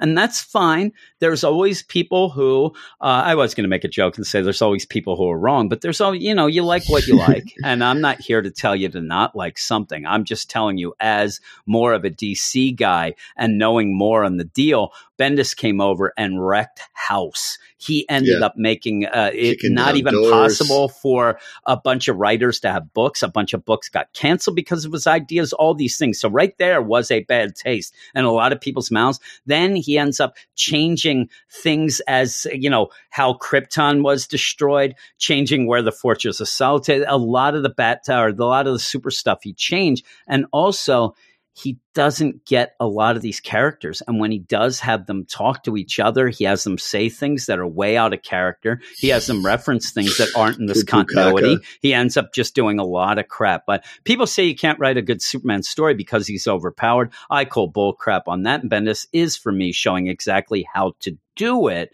And it, I would say the way he's doing it is not a lot of Superman in it. I mean, really, he's doing a lot of stories that involve all his other stuff. Rogol Zaar was more of a star of that book and Jor-El than actually Superman.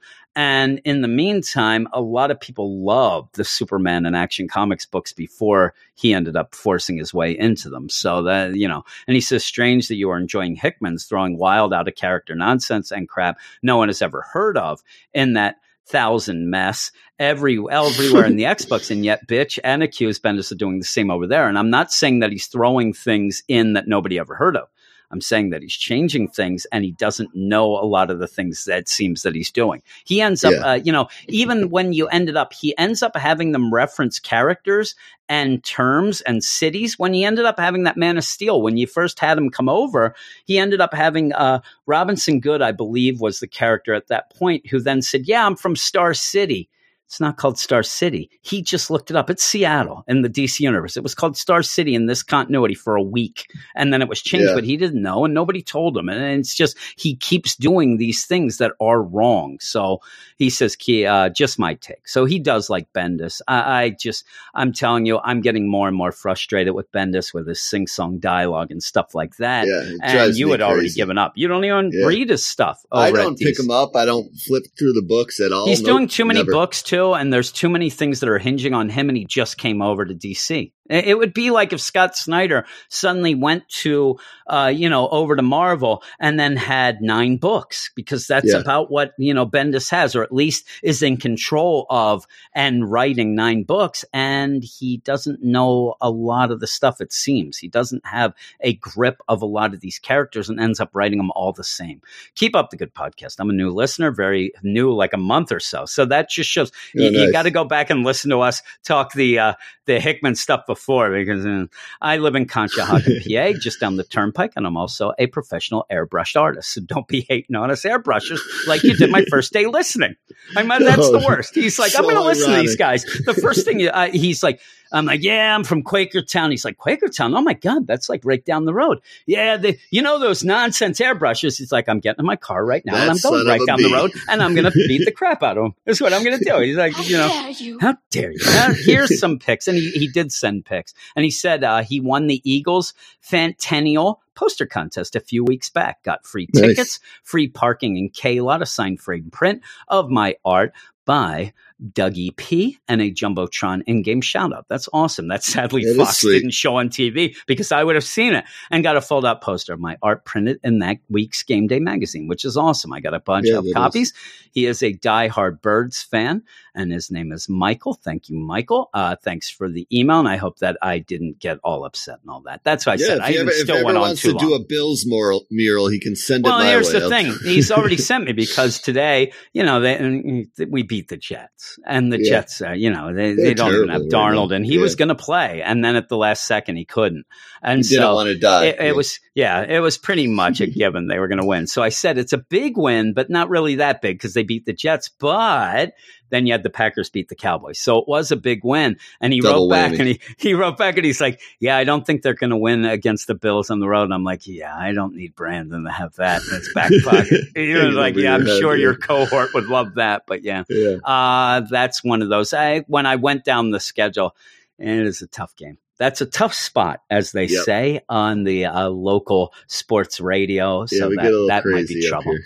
Yeah. so eh, it's cool. You know, a, a guy who loves the Eagles as much as me, maybe even more. But, you know, we can disagree with some books and still be friends. But that's it for the mail. Thanks, Michael. Thanks, Jacob with the K. And we're going to go back to finish up with two more books.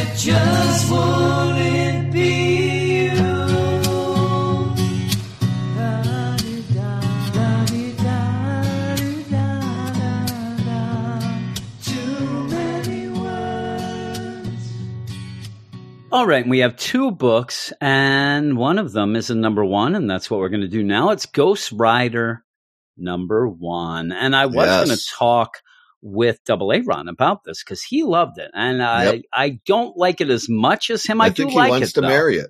Yeah. He may. This, this is his book, and he's very Yep. upset because he he did give it a ten out of ten. So should I start yelling about that now? I'll start yelling about the ten out of tens again. When when Double Aaron does it, it's fine, right? That's fine.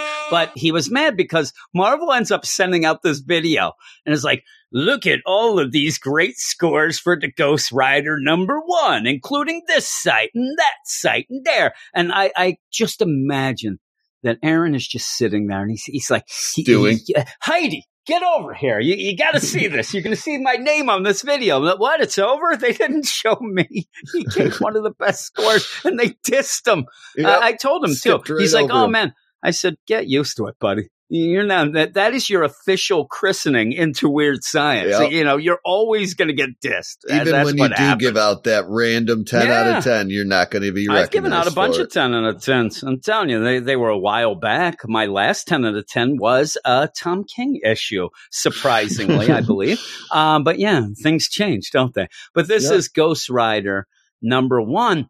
And it's been one of those things before I get into the credits and all that sort of thing, just to kind of go back to Double A Run, where I think that it does show. He has been since last summer. I can kind of remember it being not this past summer, but the summer before of him like really getting into damnation, Yeah. wondering how that stuff was going to carry on, wondering when we cut, you know, we were getting Johnny uh, showing up as the pretty much, you know, the ruler of hell, things like that. And it was at a point kind of getting to double A run where he's like, he was even on Twitter asking, you know, creators, hey, is this, that, and this, you know, trying to make sense because this is something that he's And plus, we really were seeing invested in. Mephisto everywhere that's yeah, and that was another thing where he's like, you know, what is that? How is this? So he was he, he's very invested in this, and he's very invested in the Ghost Rider deal here, especially Johnny Blaze, the whole thing with Hell. So I think that by the end of this, I think that it does show that if you are a fan, if you are invested in the story going into this, that I think that this is going to be something you're going to enjoy maybe more than me and Brandon here because I didn't read Damnation. I didn't read those things. I've tried to, you know, catch up, see what's going on. You know, we we've even read the Spirits of Vengeance, Absolute Carnage, which is thrown Yep. in a little, Yeah, uh, you know, reference in here. There's the reference, yeah, and I thought that was kind of cool uh, because it does make sense with Danny not wanting to get involved. But really, I think that this number one, especially, is here to kind of set the tone, set the story going, give us a, you know, an intro if you haven't been reading those. So, it, it- you know, it's cool enough going. But if you have been following all this stuff and wondering what's going on and wanting to get this big, you know, let's go forward with this, I can tell that's why you would really like this a lot Yeah, more. definitely. And that would be double A run. So it's not anything that's a diss or anything. He, he is invested. He's been asking about this stuff forever Yeah. and he's getting some answers here. So that's cool. But it's written by Ed Brisson. It's art by Aaron Kuder, colors by Jason Keith, and letters by VC's Joe Caramagna. And again, since they, it is the first issue, I will just read the solicit. All hells break loose. It says, and that doesn't seem to make sense. But the brothers Ghost Rider are back. Johnny Blaze ain't just the king of hell. He's the warden too. He's the first line of defense between the demonic hordes trying to escape the joint and the lords of other hells making a play for his throne and all the power that comes with it, including a certain evil queen from his past. Meanwhile, Danny Ketch never wanted to be a Ghost Rider. Now that his brother's in charge downstairs, Ketch must take on the duty of Earth's Spirits of Vengeance full time, no matter how much he'd rather be doing anything else, which pretty much means getting Drinking? drunk in his Yeah. bar. That- that's all it means. And I picture that super- bar looking a lot like the bar Eric hangs out in for some reason. Nah, that, that's actually very clean to the point where it doesn't have much of a like a, a feel to it. It- It's Yeah. very just plain that bar. Uh, there is a bar in town though that is kind of like that kind of bar that's Oh just yeah, the, run the down one and stuff. the the bar in this book reminds me of the one bar we used to go to, and when we were a little underage as kids in town. you yeah. know? Yeah, that's what it does remind me of, like that thing. And I think Danny would look the other way. Superstar creative team Ed Brisson and Aaron Kuder redefined the Marvel Universe's supernatural underbelly for the brutal new era, plus the first installment of the Caretaker Chronicles, which I almost missed. They, they Yeah, had so many things in between Yeah, the all the end hell and that. they were explaining. Oh my goodness gracious! And you know when I have to do more three. Reading, didn't- I'm when out. I didn't know there was another page, I skipped that The- one. the first level of hell for me is reading. I was out. Yeah, I, I bailed. I'm telling you, I'm like, eh, if you're not going to tell me in the book, I'm out. So yeah, so basically, what this is is we've had little bits, including in that Spirits of Vengeance, uh, Absolute Carnage issue, where we did see. You know, Johnny there as, you know, the Hell's, mm, you know, leader. He also mentioned it that where he's kind of easing into it. He doesn't know quite exactly everything, all his ability, you know, things like that. So when you go into this, I was wondering what this is going to be about. Because when I think of Ghost Rider, especially Johnny and even Danny, I'm thinking you're going to be riding a lot of motorcycles around. You're going to Yep. have the chains, which you do get. But I didn't know or even have any sort of inkling what this might be about. Well, what it's pretty much about this issue, at least, is that a bunch of demons from hell, a bunch of guys, they have escaped. They made a portal, they've gotten out, and now Johnny has to go and collect them and take them back. Uh, there is a mention in this very you know very quick that there is that thing which it does spell out in the solicit of the idea of hey there's a lot of people want to take his throne in hell uh, this issue though is mainly about going and gathering up these demons in the meantime going and trying to get the help of danny as well and even throws in the idea hey we just teamed up a little bit ago. I really liked it. We did some you know we kicked some butt. We should do it. Danny's like no no you, you know one of our past ghost riders she she died and i don't like that and i don't want any parts of it and if you didn't notice i try to fight this whole ghost rider Yeah. thing i think it's a bunch of nonsense. I try to fight it to the just- point it's just gonna go away and give up on yeah kind of yeah thing. i just i want to bail from this and also at this point you end up with danny in a really crazy time in his life where again he just saw a past ghost rider die it's not even mentioned in this where when that happened he kind of told those villagers yeah, I'll be your guardian angel or Yeah. guardian devil. You know, so he's got that. Then his, you know, his ex shows up and Out starts asking things Just- out yeah. of nowhere. He has that. He's also getting His beat up died. a lot because he ends up running his mouth. His mom recently died. I mean, he is having a very bad Hell time here. luck here. Yeah. Yeah. and all of a sudden, out of nowhere, Johnny Blaze shows up and says, you know, hey, what's going on, Danny? You want to help me gather up these guys? You want to help me gather up these demons? And Danny's just like, really? Like, don't you have these powers? Can't you just, you know, tell them to go back? You- You're kind of the ruler of them now. And like, nah, you know, they're out. And, and Danny really pretty much is like, listen, that's your problem. You know, hashtag Johnny Blaze problems. I'm out. I, I don't want anything to do with this. And then you realize he will eventually. He's going to get Yeah. involved, but in, in a weird way, though, it's going to be, it seems, because when uh, Johnny ends up leaving the bar and saying, You want to help me? He's like, No, I, I don't. I'm just going to sit here and drink. And Johnny's like, Well, you- you're just going to, you know, are you sure? Because you're probably going to regret just sitting on your butt while all this stuff's going on. And he's like, No, no, I'll take my chances with that. And, and yeah, so with that though, you do end up with some cool art at points, but I'm not a huge Aaron Kuder fan. I, I end up thinking his art in my mind is very, uh, it gets a little bit up and down for me. You, It- you know yeah, what I mean? At some at points, it looks I good. think. It gets blurry. I don't, I don't know if it's it's necessarily the digital copies. It's just I don't know a lot of fire on the page. Sometimes it kind of Oh, yeah, sometimes distracts it me looks- from what I'm yeah. looking at. Well, sometimes it looks really like there's a lot of r- popping colors and things like that, especially with the fire. I think that what it is, and it's just a personal thing. I, I don't like his faces. I, I Yeah. don't know, and even Oh, for the point where you end up having his ex come by. And, you know, she's like, Hey, what's going on? You know, she ends up saving him because, you know, you end up having these guys are going to fight him. And in the meantime, maybe save their butts because he's about to go, Yeah, you know, Go- spirit of vengeance on him. Yeah, he's going to. Ghost Rider on them. So they end up going away. Um, but even then, she walks in. She's like, "Hey, what's going on?" He's like, "Oh man, what are you doing here?" And she's like, "Yeah, if you need anybody, just give me a call." You know, and and the bartender's like, "Man, that's Stacy Dolan, your ex. Man, she's famous. She's hot." And I'm looking at the picture. I'm like, "She don't look all hot to me. No, She looks kind of weird. looks She's like got a you know that." Jane kind She's of. got a giraffe neck, is what she's got. you know, there you go. But uh, Yeah. and that's just the deal. But She's even like a so, sport coat and I red don't- pants. It's yeah. not like she's dressed Yeah, to the nines or just- anything. I don't you know? like a lot of his faces, but the Ghost Rider stuff I like uh, of him, and then some of the demons look Yeah, really that one cool. splash page where the motorcycle's flying across the sky Yeah. looks pretty good. I don't yeah, that's cool. that. I, I'm just not a big fan, and if you are, The monster you know, has, you like has some very eye drawing chesticles, is, is I guess is what I would yeah, call that point.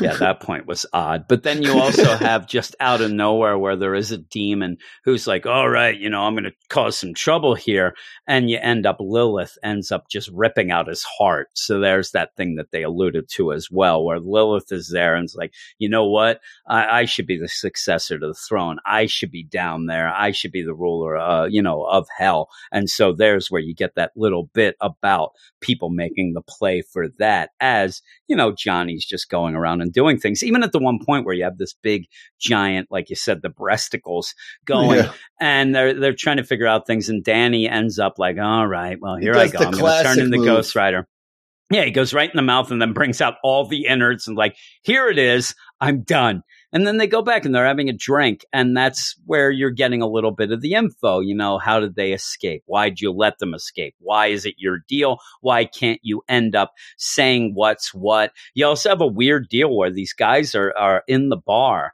in the background, they're drinking. And you end up having Johnny look over with his, you know, all of a sudden he almost goes Ghost Rider there because he ends up at the beginning like where he's- something. yeah, right? well, when he's walking through town, he's like, "Boy, I, I forgot how all the sin, how much sin there really was up here. This is Yeah. ridiculous." Uh, but yeah, so he goes off. Danny's like, "I'm not going to get involved," but that's where you end up, where it looks like you have, uh, what's it called? You have Johnny following this guy because he is a demon. So he Yeah. ended up. eh, That guy went and drank at the wrong spot. So he Yeah, ends up he going. Inconvenience there, you know? Yeah, so he goes to get there, and I do like this dialogue though uh, between Johnny and this guy because Johnny just busts in as as you know as Ghost Rider and says, "I'm taking you back. You know, you can't run. This is what's going to go down." And the guy's like, "Oh man, you know, you can't take me back. I was tortured. I already went through all of Yeah. this. I I've earned my, my escape. sins." I paid Yeah. for it." And you kind of feel bad for this guy because you, Yeah, you you get the idea that maybe he has, and it goes in well because at that point, Danny goes to talk to his mom at, at her grave. And I mean, he goes to talk to his mom. Yeah, She's there he sure talking, and she says, Stay away from Johnny. And, and Danny's like, Oh, don't worry. I've already told him no. And she's like, No, no, no. Not just stay away that Yeah. way, but stay away from. Don't join him. You, you got to stop him too because he's up out of no control. Good, I guess. Yeah. He's up to, and he is power hungry. He is, no matter what you think, no matter what he told you, he is very power hungry. He's taking this whole deal of being the king or the ruler of hell too far. He is making this. So you get the idea that possibly this guy did deserve to maybe not be tortured anymore. Now, again, I don't know how you end up being allowed to leave hell. Hell, yeah, I don't understand. You know what I mean? You're in hell. either, You're in hell in my Yeah, mind. but I, I don't know how it goes. Yeah. So he's there. But the idea that there's just no question about it, where Johnny's like, no, no, no, you're listening to me. And then at the end, he's just, he's going nuts on this guy. Yeah. I mean, this isn't He's just. got like that I'm gonna take horns you coming back. out of his head. Oh, yeah. thing look yeah, on. yeah. And yep. And he's oh, like, you get the idea. He's becoming less Johnny and more, More like you know, a devil. Yeah. a devil, you know, that sort of deal. And it is up to, it seems, for Danny to stop him, you know, and that's what Danny's mom is telling him. You get a little Mephisto as well in here, just thrown in there. Yeah, he's just uh, hanging out in the Wong Vegas saying, jail. Yeah, say the war's coming and, you know, you're going to need me and things like that. So, and he's like, you thought I was bad. Wait till you see what's going down. And so, yeah, you end with a pretty cool cliffhanger where Johnny has just gone insane and this guy is done. I mean, really, he is tied up with chains through him. He's on fire. He's everything that could go bad here. Just as Danny's mom says, you know, you, you gotta really, really stop him. You have to stop Johnny and says he's gone mad with power. So you see, and you saw Lilith trying to, you know, she's making her play all these other things going on. So I liked it. And actually, that when I, I sequenced this together this third time that I've read it, I liked Yeah. it a little more I, than do. I did I, before. enjoy the book. I don't think it's bad Yeah. by any means. Um, I little just think that if you've been the art. waiting for answers and things like that and wanting to know what's going down and getting a hint that you're going to get stuff leading from the damnation and things like that, especially with Mephisto being shown in jail, still things like that, that is pretty cool for people who are paying attention and reading and stuff like that. I hadn't been. So even then, I'm going to go up. I actually said at one point I'd be like a seven, seven, five. I could be seven, five to eight now, and I'm going to go eight. I'm going to go Yeah. more positive. I hope uh, Aaron still doesn't yell at me, which he probably will. um, but even with the, I love the colors in the book. I, I think that they're great. It's just Aaron Kuder just doesn't do it for me a lot Yeah. of times. So and there are a couple panels here, but for the most part, when he's doing demons, when he's doing Ghost Rider being Ghost Rider, it's really good. It's just like the standard everyday people. It just throws me off yeah, a it's, bit. it's a little Uh, off. What would you give it? I'm gonna also give it an eight. I, I mean, I enjoy the story. I've been I've been following most of the Ghost Rider stuff as it's come out and, and read it. Um, you know that Spirit of Vengeance mini I really enjoyed. Yeah, Um, I I I don't know. I don't have many problems story wise with it, but uh, No, I'm not a it- there's huge fan not. of the art. Uh, I do like the Mephisto stuff and how Yeah. that's gonna all come full circle. Sounds like he might actually end up helping Danny to kind of Yeah, I think it this will be. out. So uh, yeah. I think that Danny's going to have to go and get him at some point and and get his help, and that's Well, I think cool. Danny's too. gonna try to replace put Mephisto just back where he belongs and get get uh yeah, you know I would Ghost think Rider so. out of there. I think is a little It'd bit be of what we're funny too. with.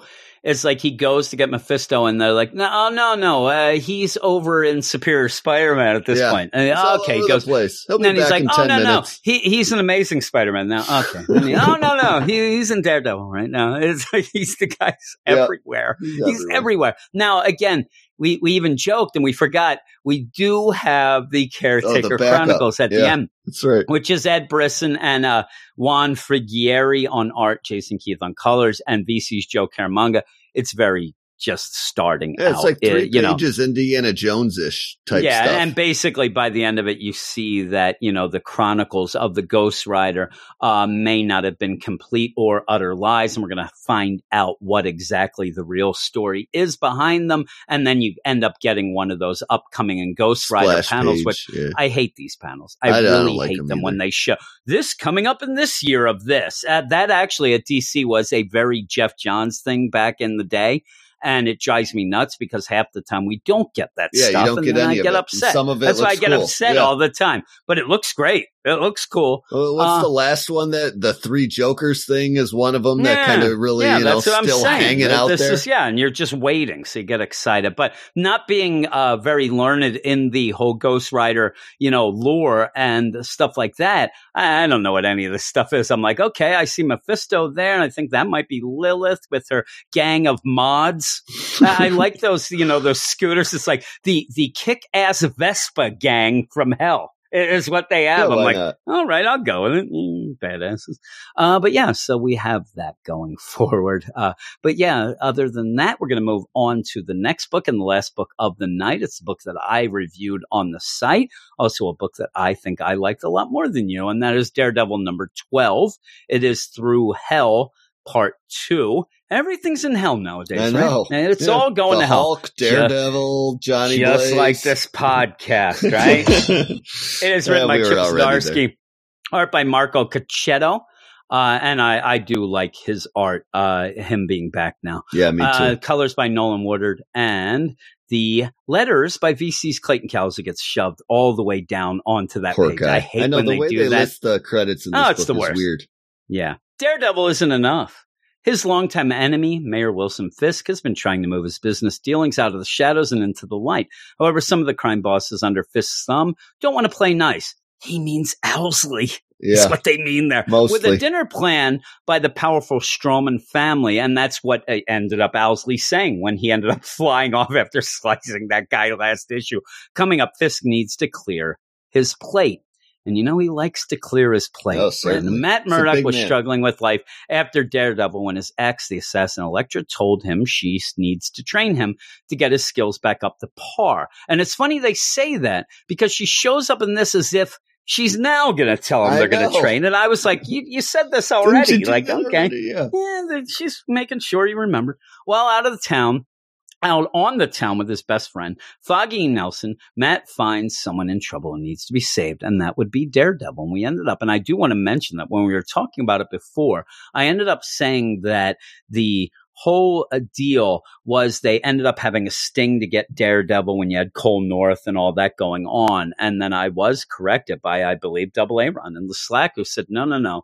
They were had a sting out for Spider Man because that's who they ended up getting. Yeah, they were So I moving was on because they haven't seen Daredevil in a while. Yeah, from- and so they were doing the Spider Man, which was, and and when he said that, I realized, you know what, you're right, because they ended up telling Cole earlier at that point, like, okay, Daredevil's done. You got to also do these guys. You can't just worry about just Daredevil. So I just wanted to throw that out there. Um, but what ended up happening at the end of that issue was you had the police grabbing what I thought they thought was the real Daredevil. It Yeah. seems like now they know that he's not. You Just know, they're really spelling Yeah. that out of, you know, him being neighborhood watch and things like that. These, you know, these nonsense daredevils, but still they end up with the idea and maybe not. I, I don't know because it, it never really fully spells it out, especially with like Foggy know showing up not him. but it me. seems like they know it and uh they end up just wanting to knock some heads and, and Yeah. killing the guy. I mean, they're pretty much spelling out of we're, we're going to run, you know, we're going to kill them, and I'm not going to be around to do the cleanup. Let's get this done. They're talking about another uh, officer, a lady who ended up being uh, missed by the book. They even say about uh, Nance. And they're like, what happened to Nance? Uh, she got fired because she, you know, missed by the book. Yeah, that's what happens when you, you play by the rules in the kitchen. The rules come and kick you in the butt. And they even say that to this daredevil. Like, you hear that? You know, there is no law in the kitchen now. You get us. And it's one of those where eh, the vigilantes are bad enough, but now you got these Yeah, rogue cops. dirty cops the worst. They're the over, you know. worst. And they get, you get a knock on the door. And I like the idea of this page turn here. I think it's played out really well by Chip Zdarsky because even with what we left with and what we get as the overall narration from Matt himself, you're expecting him to show up, you know, with the, the wrap around his head and start kicking butt. Yeah. Instead, his plan is Foggy to show up. And I love the way Foggy shows up because it does, in my mind, play off like a movie where you end up having the most ridiculous thing going on, but the bad guys just end up not knowing, like they Yeah, don't they even know how believe to it. react. Yeah. And they don't even know how to react because Foggy just shows up and says, Oh, by the, you know, that's my client. There you have him. And I'm on the phone here. I'm with another lawyer who, if he, they hear anything going on that's nonsense, they're going to call the police, the real police, you know, the police that you don't want to be seen with. And, uh, they're going to come and arrest you for this sort of thing. And he even says, Yeah, my buddy, he's doing some vigilanting. He, it's not like that's up and up. He's in trouble. I'm going to work on that. That's my case with him. But you guys are doing some bad stuff as Yeah, well, including not on the books maybe either. you know murder is what you're you're talking about. So what you're going to do is you're going to uncuff him, and we're going to walk out of here, and then we'll be fine. And they're like uncuff him. They start going, and that's at the last second. You end up the one guy, shut, you know, the one cup's like, wait a minute. Let me see that phone. And I'm like, why doesn't Matt have a phone and I know. just at least Why, do, play why it they out? on the line with anybody else? Why Just wouldn't somebody. you play it out the right way? Now you can tell me that Matt doesn't have a phone. I get one then. I'm sure Yeah. Foggy could get one. Get a You, you can't, you can't, and I know that this is last second. This plan had to go real quick, but you, you got to call somebody. But he, he's on voicemail. So then they're like, all right, you're going to die. And, and you end up with Matt there was just around the corner, uh, looking pretty badass with his hand wraps and his, you know, bandana around his head. And he's like, okay, I guess I'm plan B. And he just goes in and starts, you know, wrecking house again. Trying and I to, like anyway. the, I like Yeah. the progression of this because he is getting beat up. There's too many cops there. Yeah. These aren't just thugs. These are trained cops.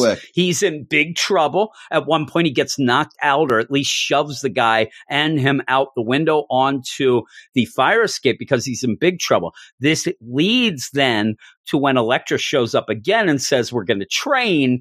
There, you're like, Yeah. He, he does have to Needs it. train. He really does. So I like that progression. I actually really like a book like this, especially if you're going to have a street level guy like a Daredevil like that, where they have to get beat up sometimes. You- Yeah, you can't. bit. It's almost like it's like what I like about Jackie Chan movies back in the day. Jackie Chan will get the crap kicked out of him th- through ninety percent of the movie, Yeah. but he keeps fighting back, and then eventually, you know, runs up a wall and jumps around, does a split and a kick. So it ends up it, it means more when they end up winning. And I do like that. But yeah, Matt's in big trouble.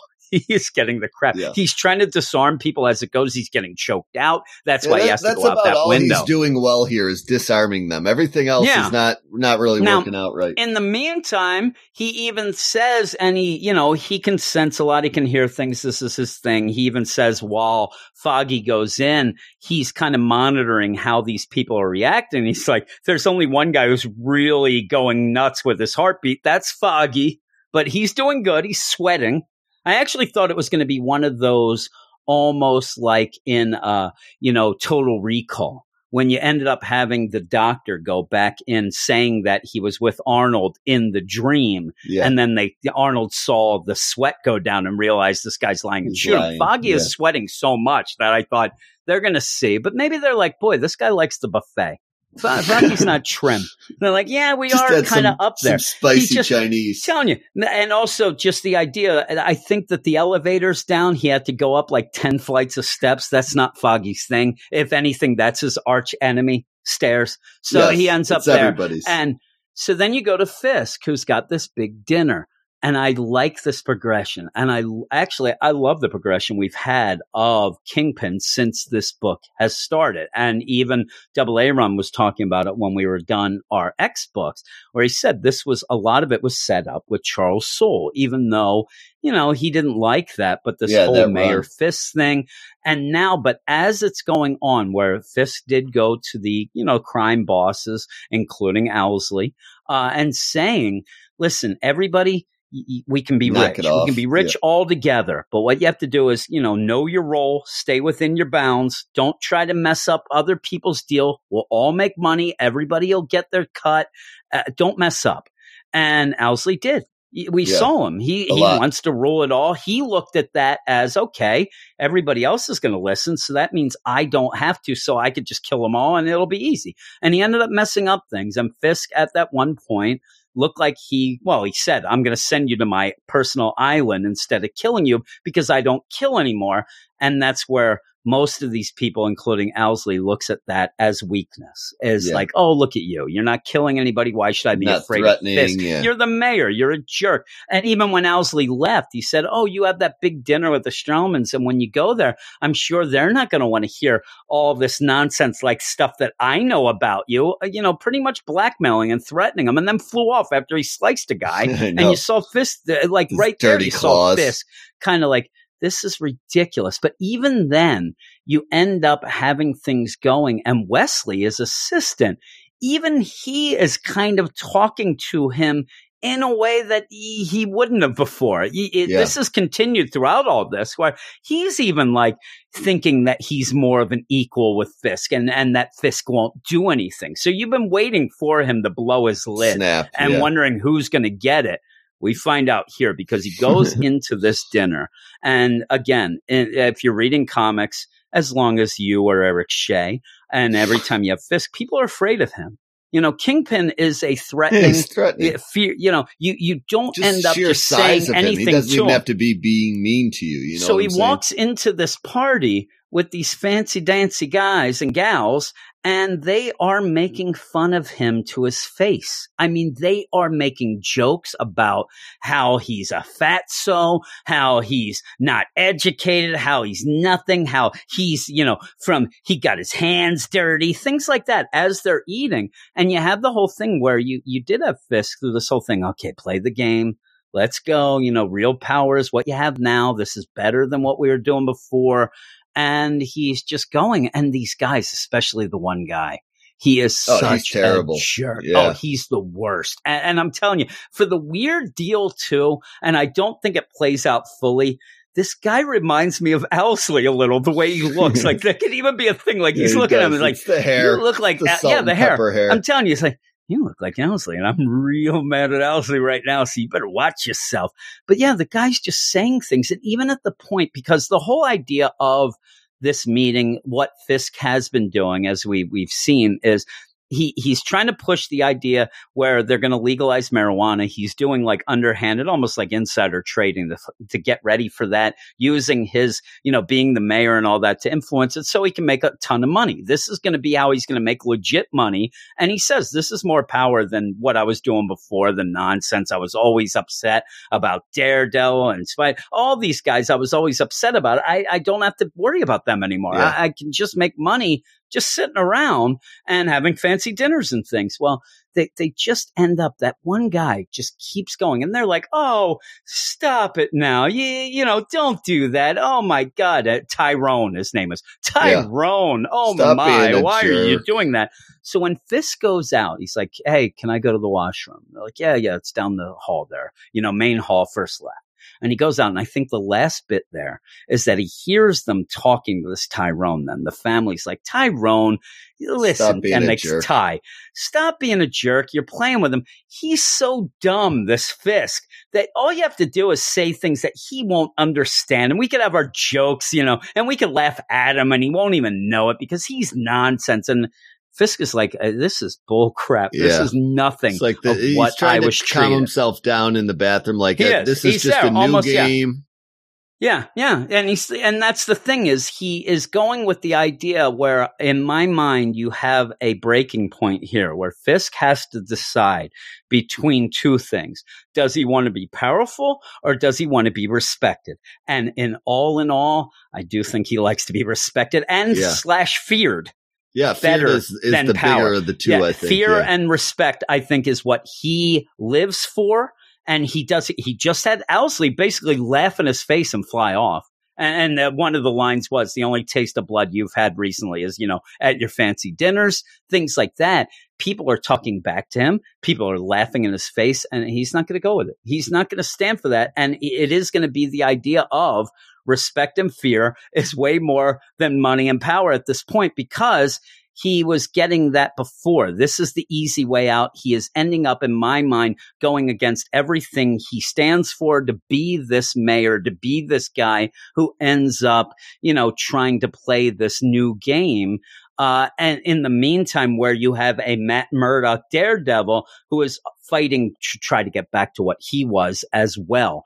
And uh, so I think that it's very well played. And it's very well Yeah. played in the point where you have a big villain in Fisk in this book, Daredevil, but yet Daredevil and Fisk aren't really against each other. Yeah, and that's what no, I love really. about this. They're kind book. of reliving different parallel journeys. Yeah, and that's what I like about it is you end up having this character progression for both characters, but yet they're not facing off against each other yet, at least. And I really, really like it. Now, things that Fisk's doing are affecting Matt. Things Yeah. that Matt's doing are affecting Fisk, but they're not against each other. And it's it's gonna t- it's taking a turn here with this Yeah. because while uh, Fisk is in the bathroom, this Tyrone, this Ty, why would he go to this bathroom? I don't know. Why after Apparently, why there's eleven after, other ones in this house too. why after making fun of you know this huge guy and again he doesn't respect him or fear him obviously because he ends up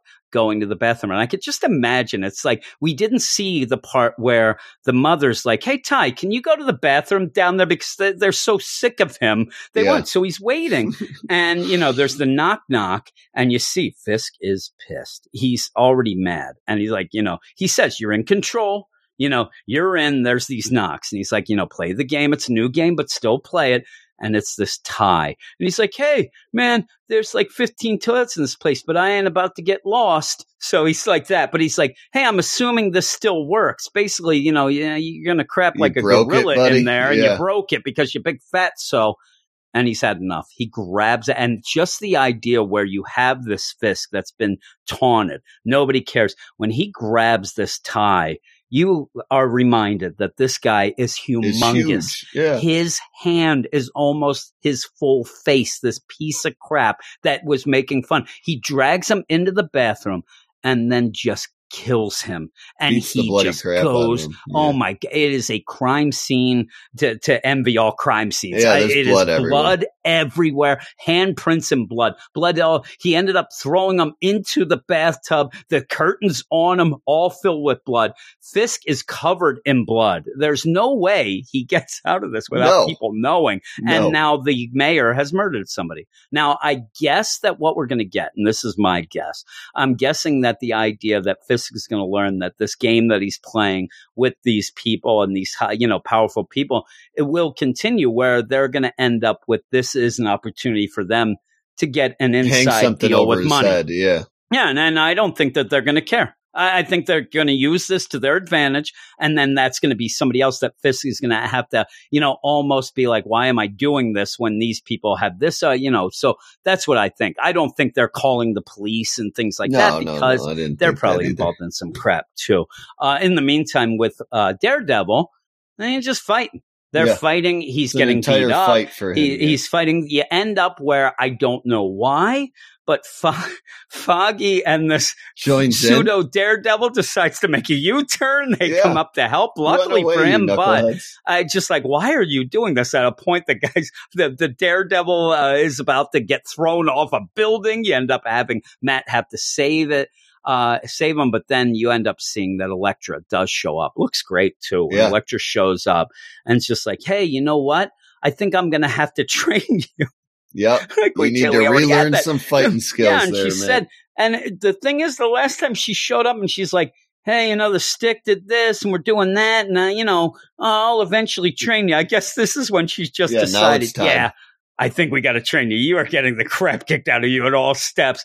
Uh, so we're going to have that. So the big two cliffhangers in this are Fisk killing a man who does deserve it. Really, I'm Yeah, telling you. yeah, Not that anybody deserves to be killed, but I didn't feel bad. He was a jerk. He runs his mouth. This guy thought he was on Twitter anonymous. He wasn't. And then he No. went. I'm telling you, why go to that bathroom? You just oh my goodness, what what a what a bad idea. But yeah, you also have Daredevil end up with Elektra saying, you know, we're going to train now. So that's pretty cool. Two deals. I like the art a lot in this. I thought it was really good, especially I'm telling you, just the panels at the end where you have Fisk just going to town and you don't see, you know, it's not going to be so graphic of the idea that you see Fisk putting his hand through a guy. But what you see are these little panels Yeah, with blood splatter and then the just spots. red panels are just Yeah. blood and then end up where Fisk realizes, oh no, what did I do? And looking at his hands saying out, spot, out, and he is in trouble. So he's got to do something. So we'll see how that goes. And then I'm telling you, then you see next issue, and I'm like, oh man, he's all bloody Yeah, up it looks in like that a, next a issue. Fisk focused issue here. Yeah, yeah. So I, I really liked it. I'm really liking this run of Daredevil. I don't. th- This is like one of those where I haven't read a lot of Daredevil. This is my Daredevil, and Yeah. I've really been Yeah, enjoying it. there. It has now, in my mind, because of the other books. Even you know the other book that I wanted to marry, Invaders. It's kind of you know it's kind of faded a little in my love. I think that now I'm going to divorce Invaders and I'm going to marry Gonna marry Daredevil. Daredevil That's what I do. Yeah. By the end of by the end of this year, I'm going to have like 17 wives. I think because I, You're I not gonna have much of a paycheck switching. left. Yeah. No, no, not really. I just get the heck out. Really, I, they, they'll never find me. But yeah, Pack so. I that's the problem. Chip Zdarsky will tell tell invaders where I am, and then I'm done. Um, but yeah, so with this, I think that Daredevil is one of my favorite books right now. I'm really enjoying it. I really enjoyed this issue. I give it an eight five, and the reason I'm not higher is because the part with Daredevil is just an extended fight. Yes, Yeah. it shows that he still needs training, but in the last 11 issues, we already knew that. We already saw him kill a man because he wasn't trained enough. Yeah, he wasn't so we end up, you know, coming game. back from dead and all that stuff. So I, you know, we all knew that he needed to be trained. I didn't need an extended fight, but mainly this issue's focus was the whole thing with Kingpin, which I loved. I thought was great. So eight five for me. What would you give it? I'm going to give it a seven five, just mostly because the I like the kingpin stuff. Some of the the conversation dare between you. The the uh rich people bored me a little bit, but um You the, have the stolen my dreams. I'm just gonna think through. You know, you have the to. Matt Murdock stuff I, I enjoy, but again, it didn't move forward very much from the last cliffhanger we got. We with will not also let you Elektra. get away with this. That's right, Branden. I'm not letting you get away with That's it. my seven Yeah, five reason. Seven five. There you go. I like the I- art I- a lot in this issue. How dare you? There you go again. I, I don't know. She's mad at you. She's Yes, she mad at you that you said seven five. I, I- I, don't know why. I have a lot of emissions from my car. I guess. Yes, She- she's, very holding mad. a grudge. Yeah, I said she is climate change girl and also the uh, biggest defender How of Daredevil. you. So there you go. But yeah, eight five. I'm going with you. Go seven five. That's still pretty high for think you so. because you're negative Nancy. I like Ghost it. Rider a little better than I did this Daredevil one. So Okay, well, that's cool. scores. I'm sure Double A Ron will love to hear that. You guys Yeah. don't agree a lot. That- that's the thing. You Yeah, don't agree on a ton of things. That's why I, I record separately with you guys. You're always fighting. Always, always getting in fights, you mm. two. But yeah, so that is it for this podcast. Thanks everybody for listening. I hope you enjoyed it. I think we went a little longer than I was ever Yeah. planning to tonight, but we just kind of talked and went with it. Now I got to edit this thing, and it's after midnight. It's after the witching hour, and I have to work tomorrow. So we'll see how that goes. But thanks everybody for listening. Like we said, go over to our website. That is Weird Science, marvelcomics.com. Check out our Twitter at WS Marvel Comics. And if you want to hear more shows with me and Branden, a bunch of other people, me and Eric, stuff like that, DC, Marvel, Indie, other, uh, go over to patreon.com slash weird science and check those out. So thanks everybody and see you later.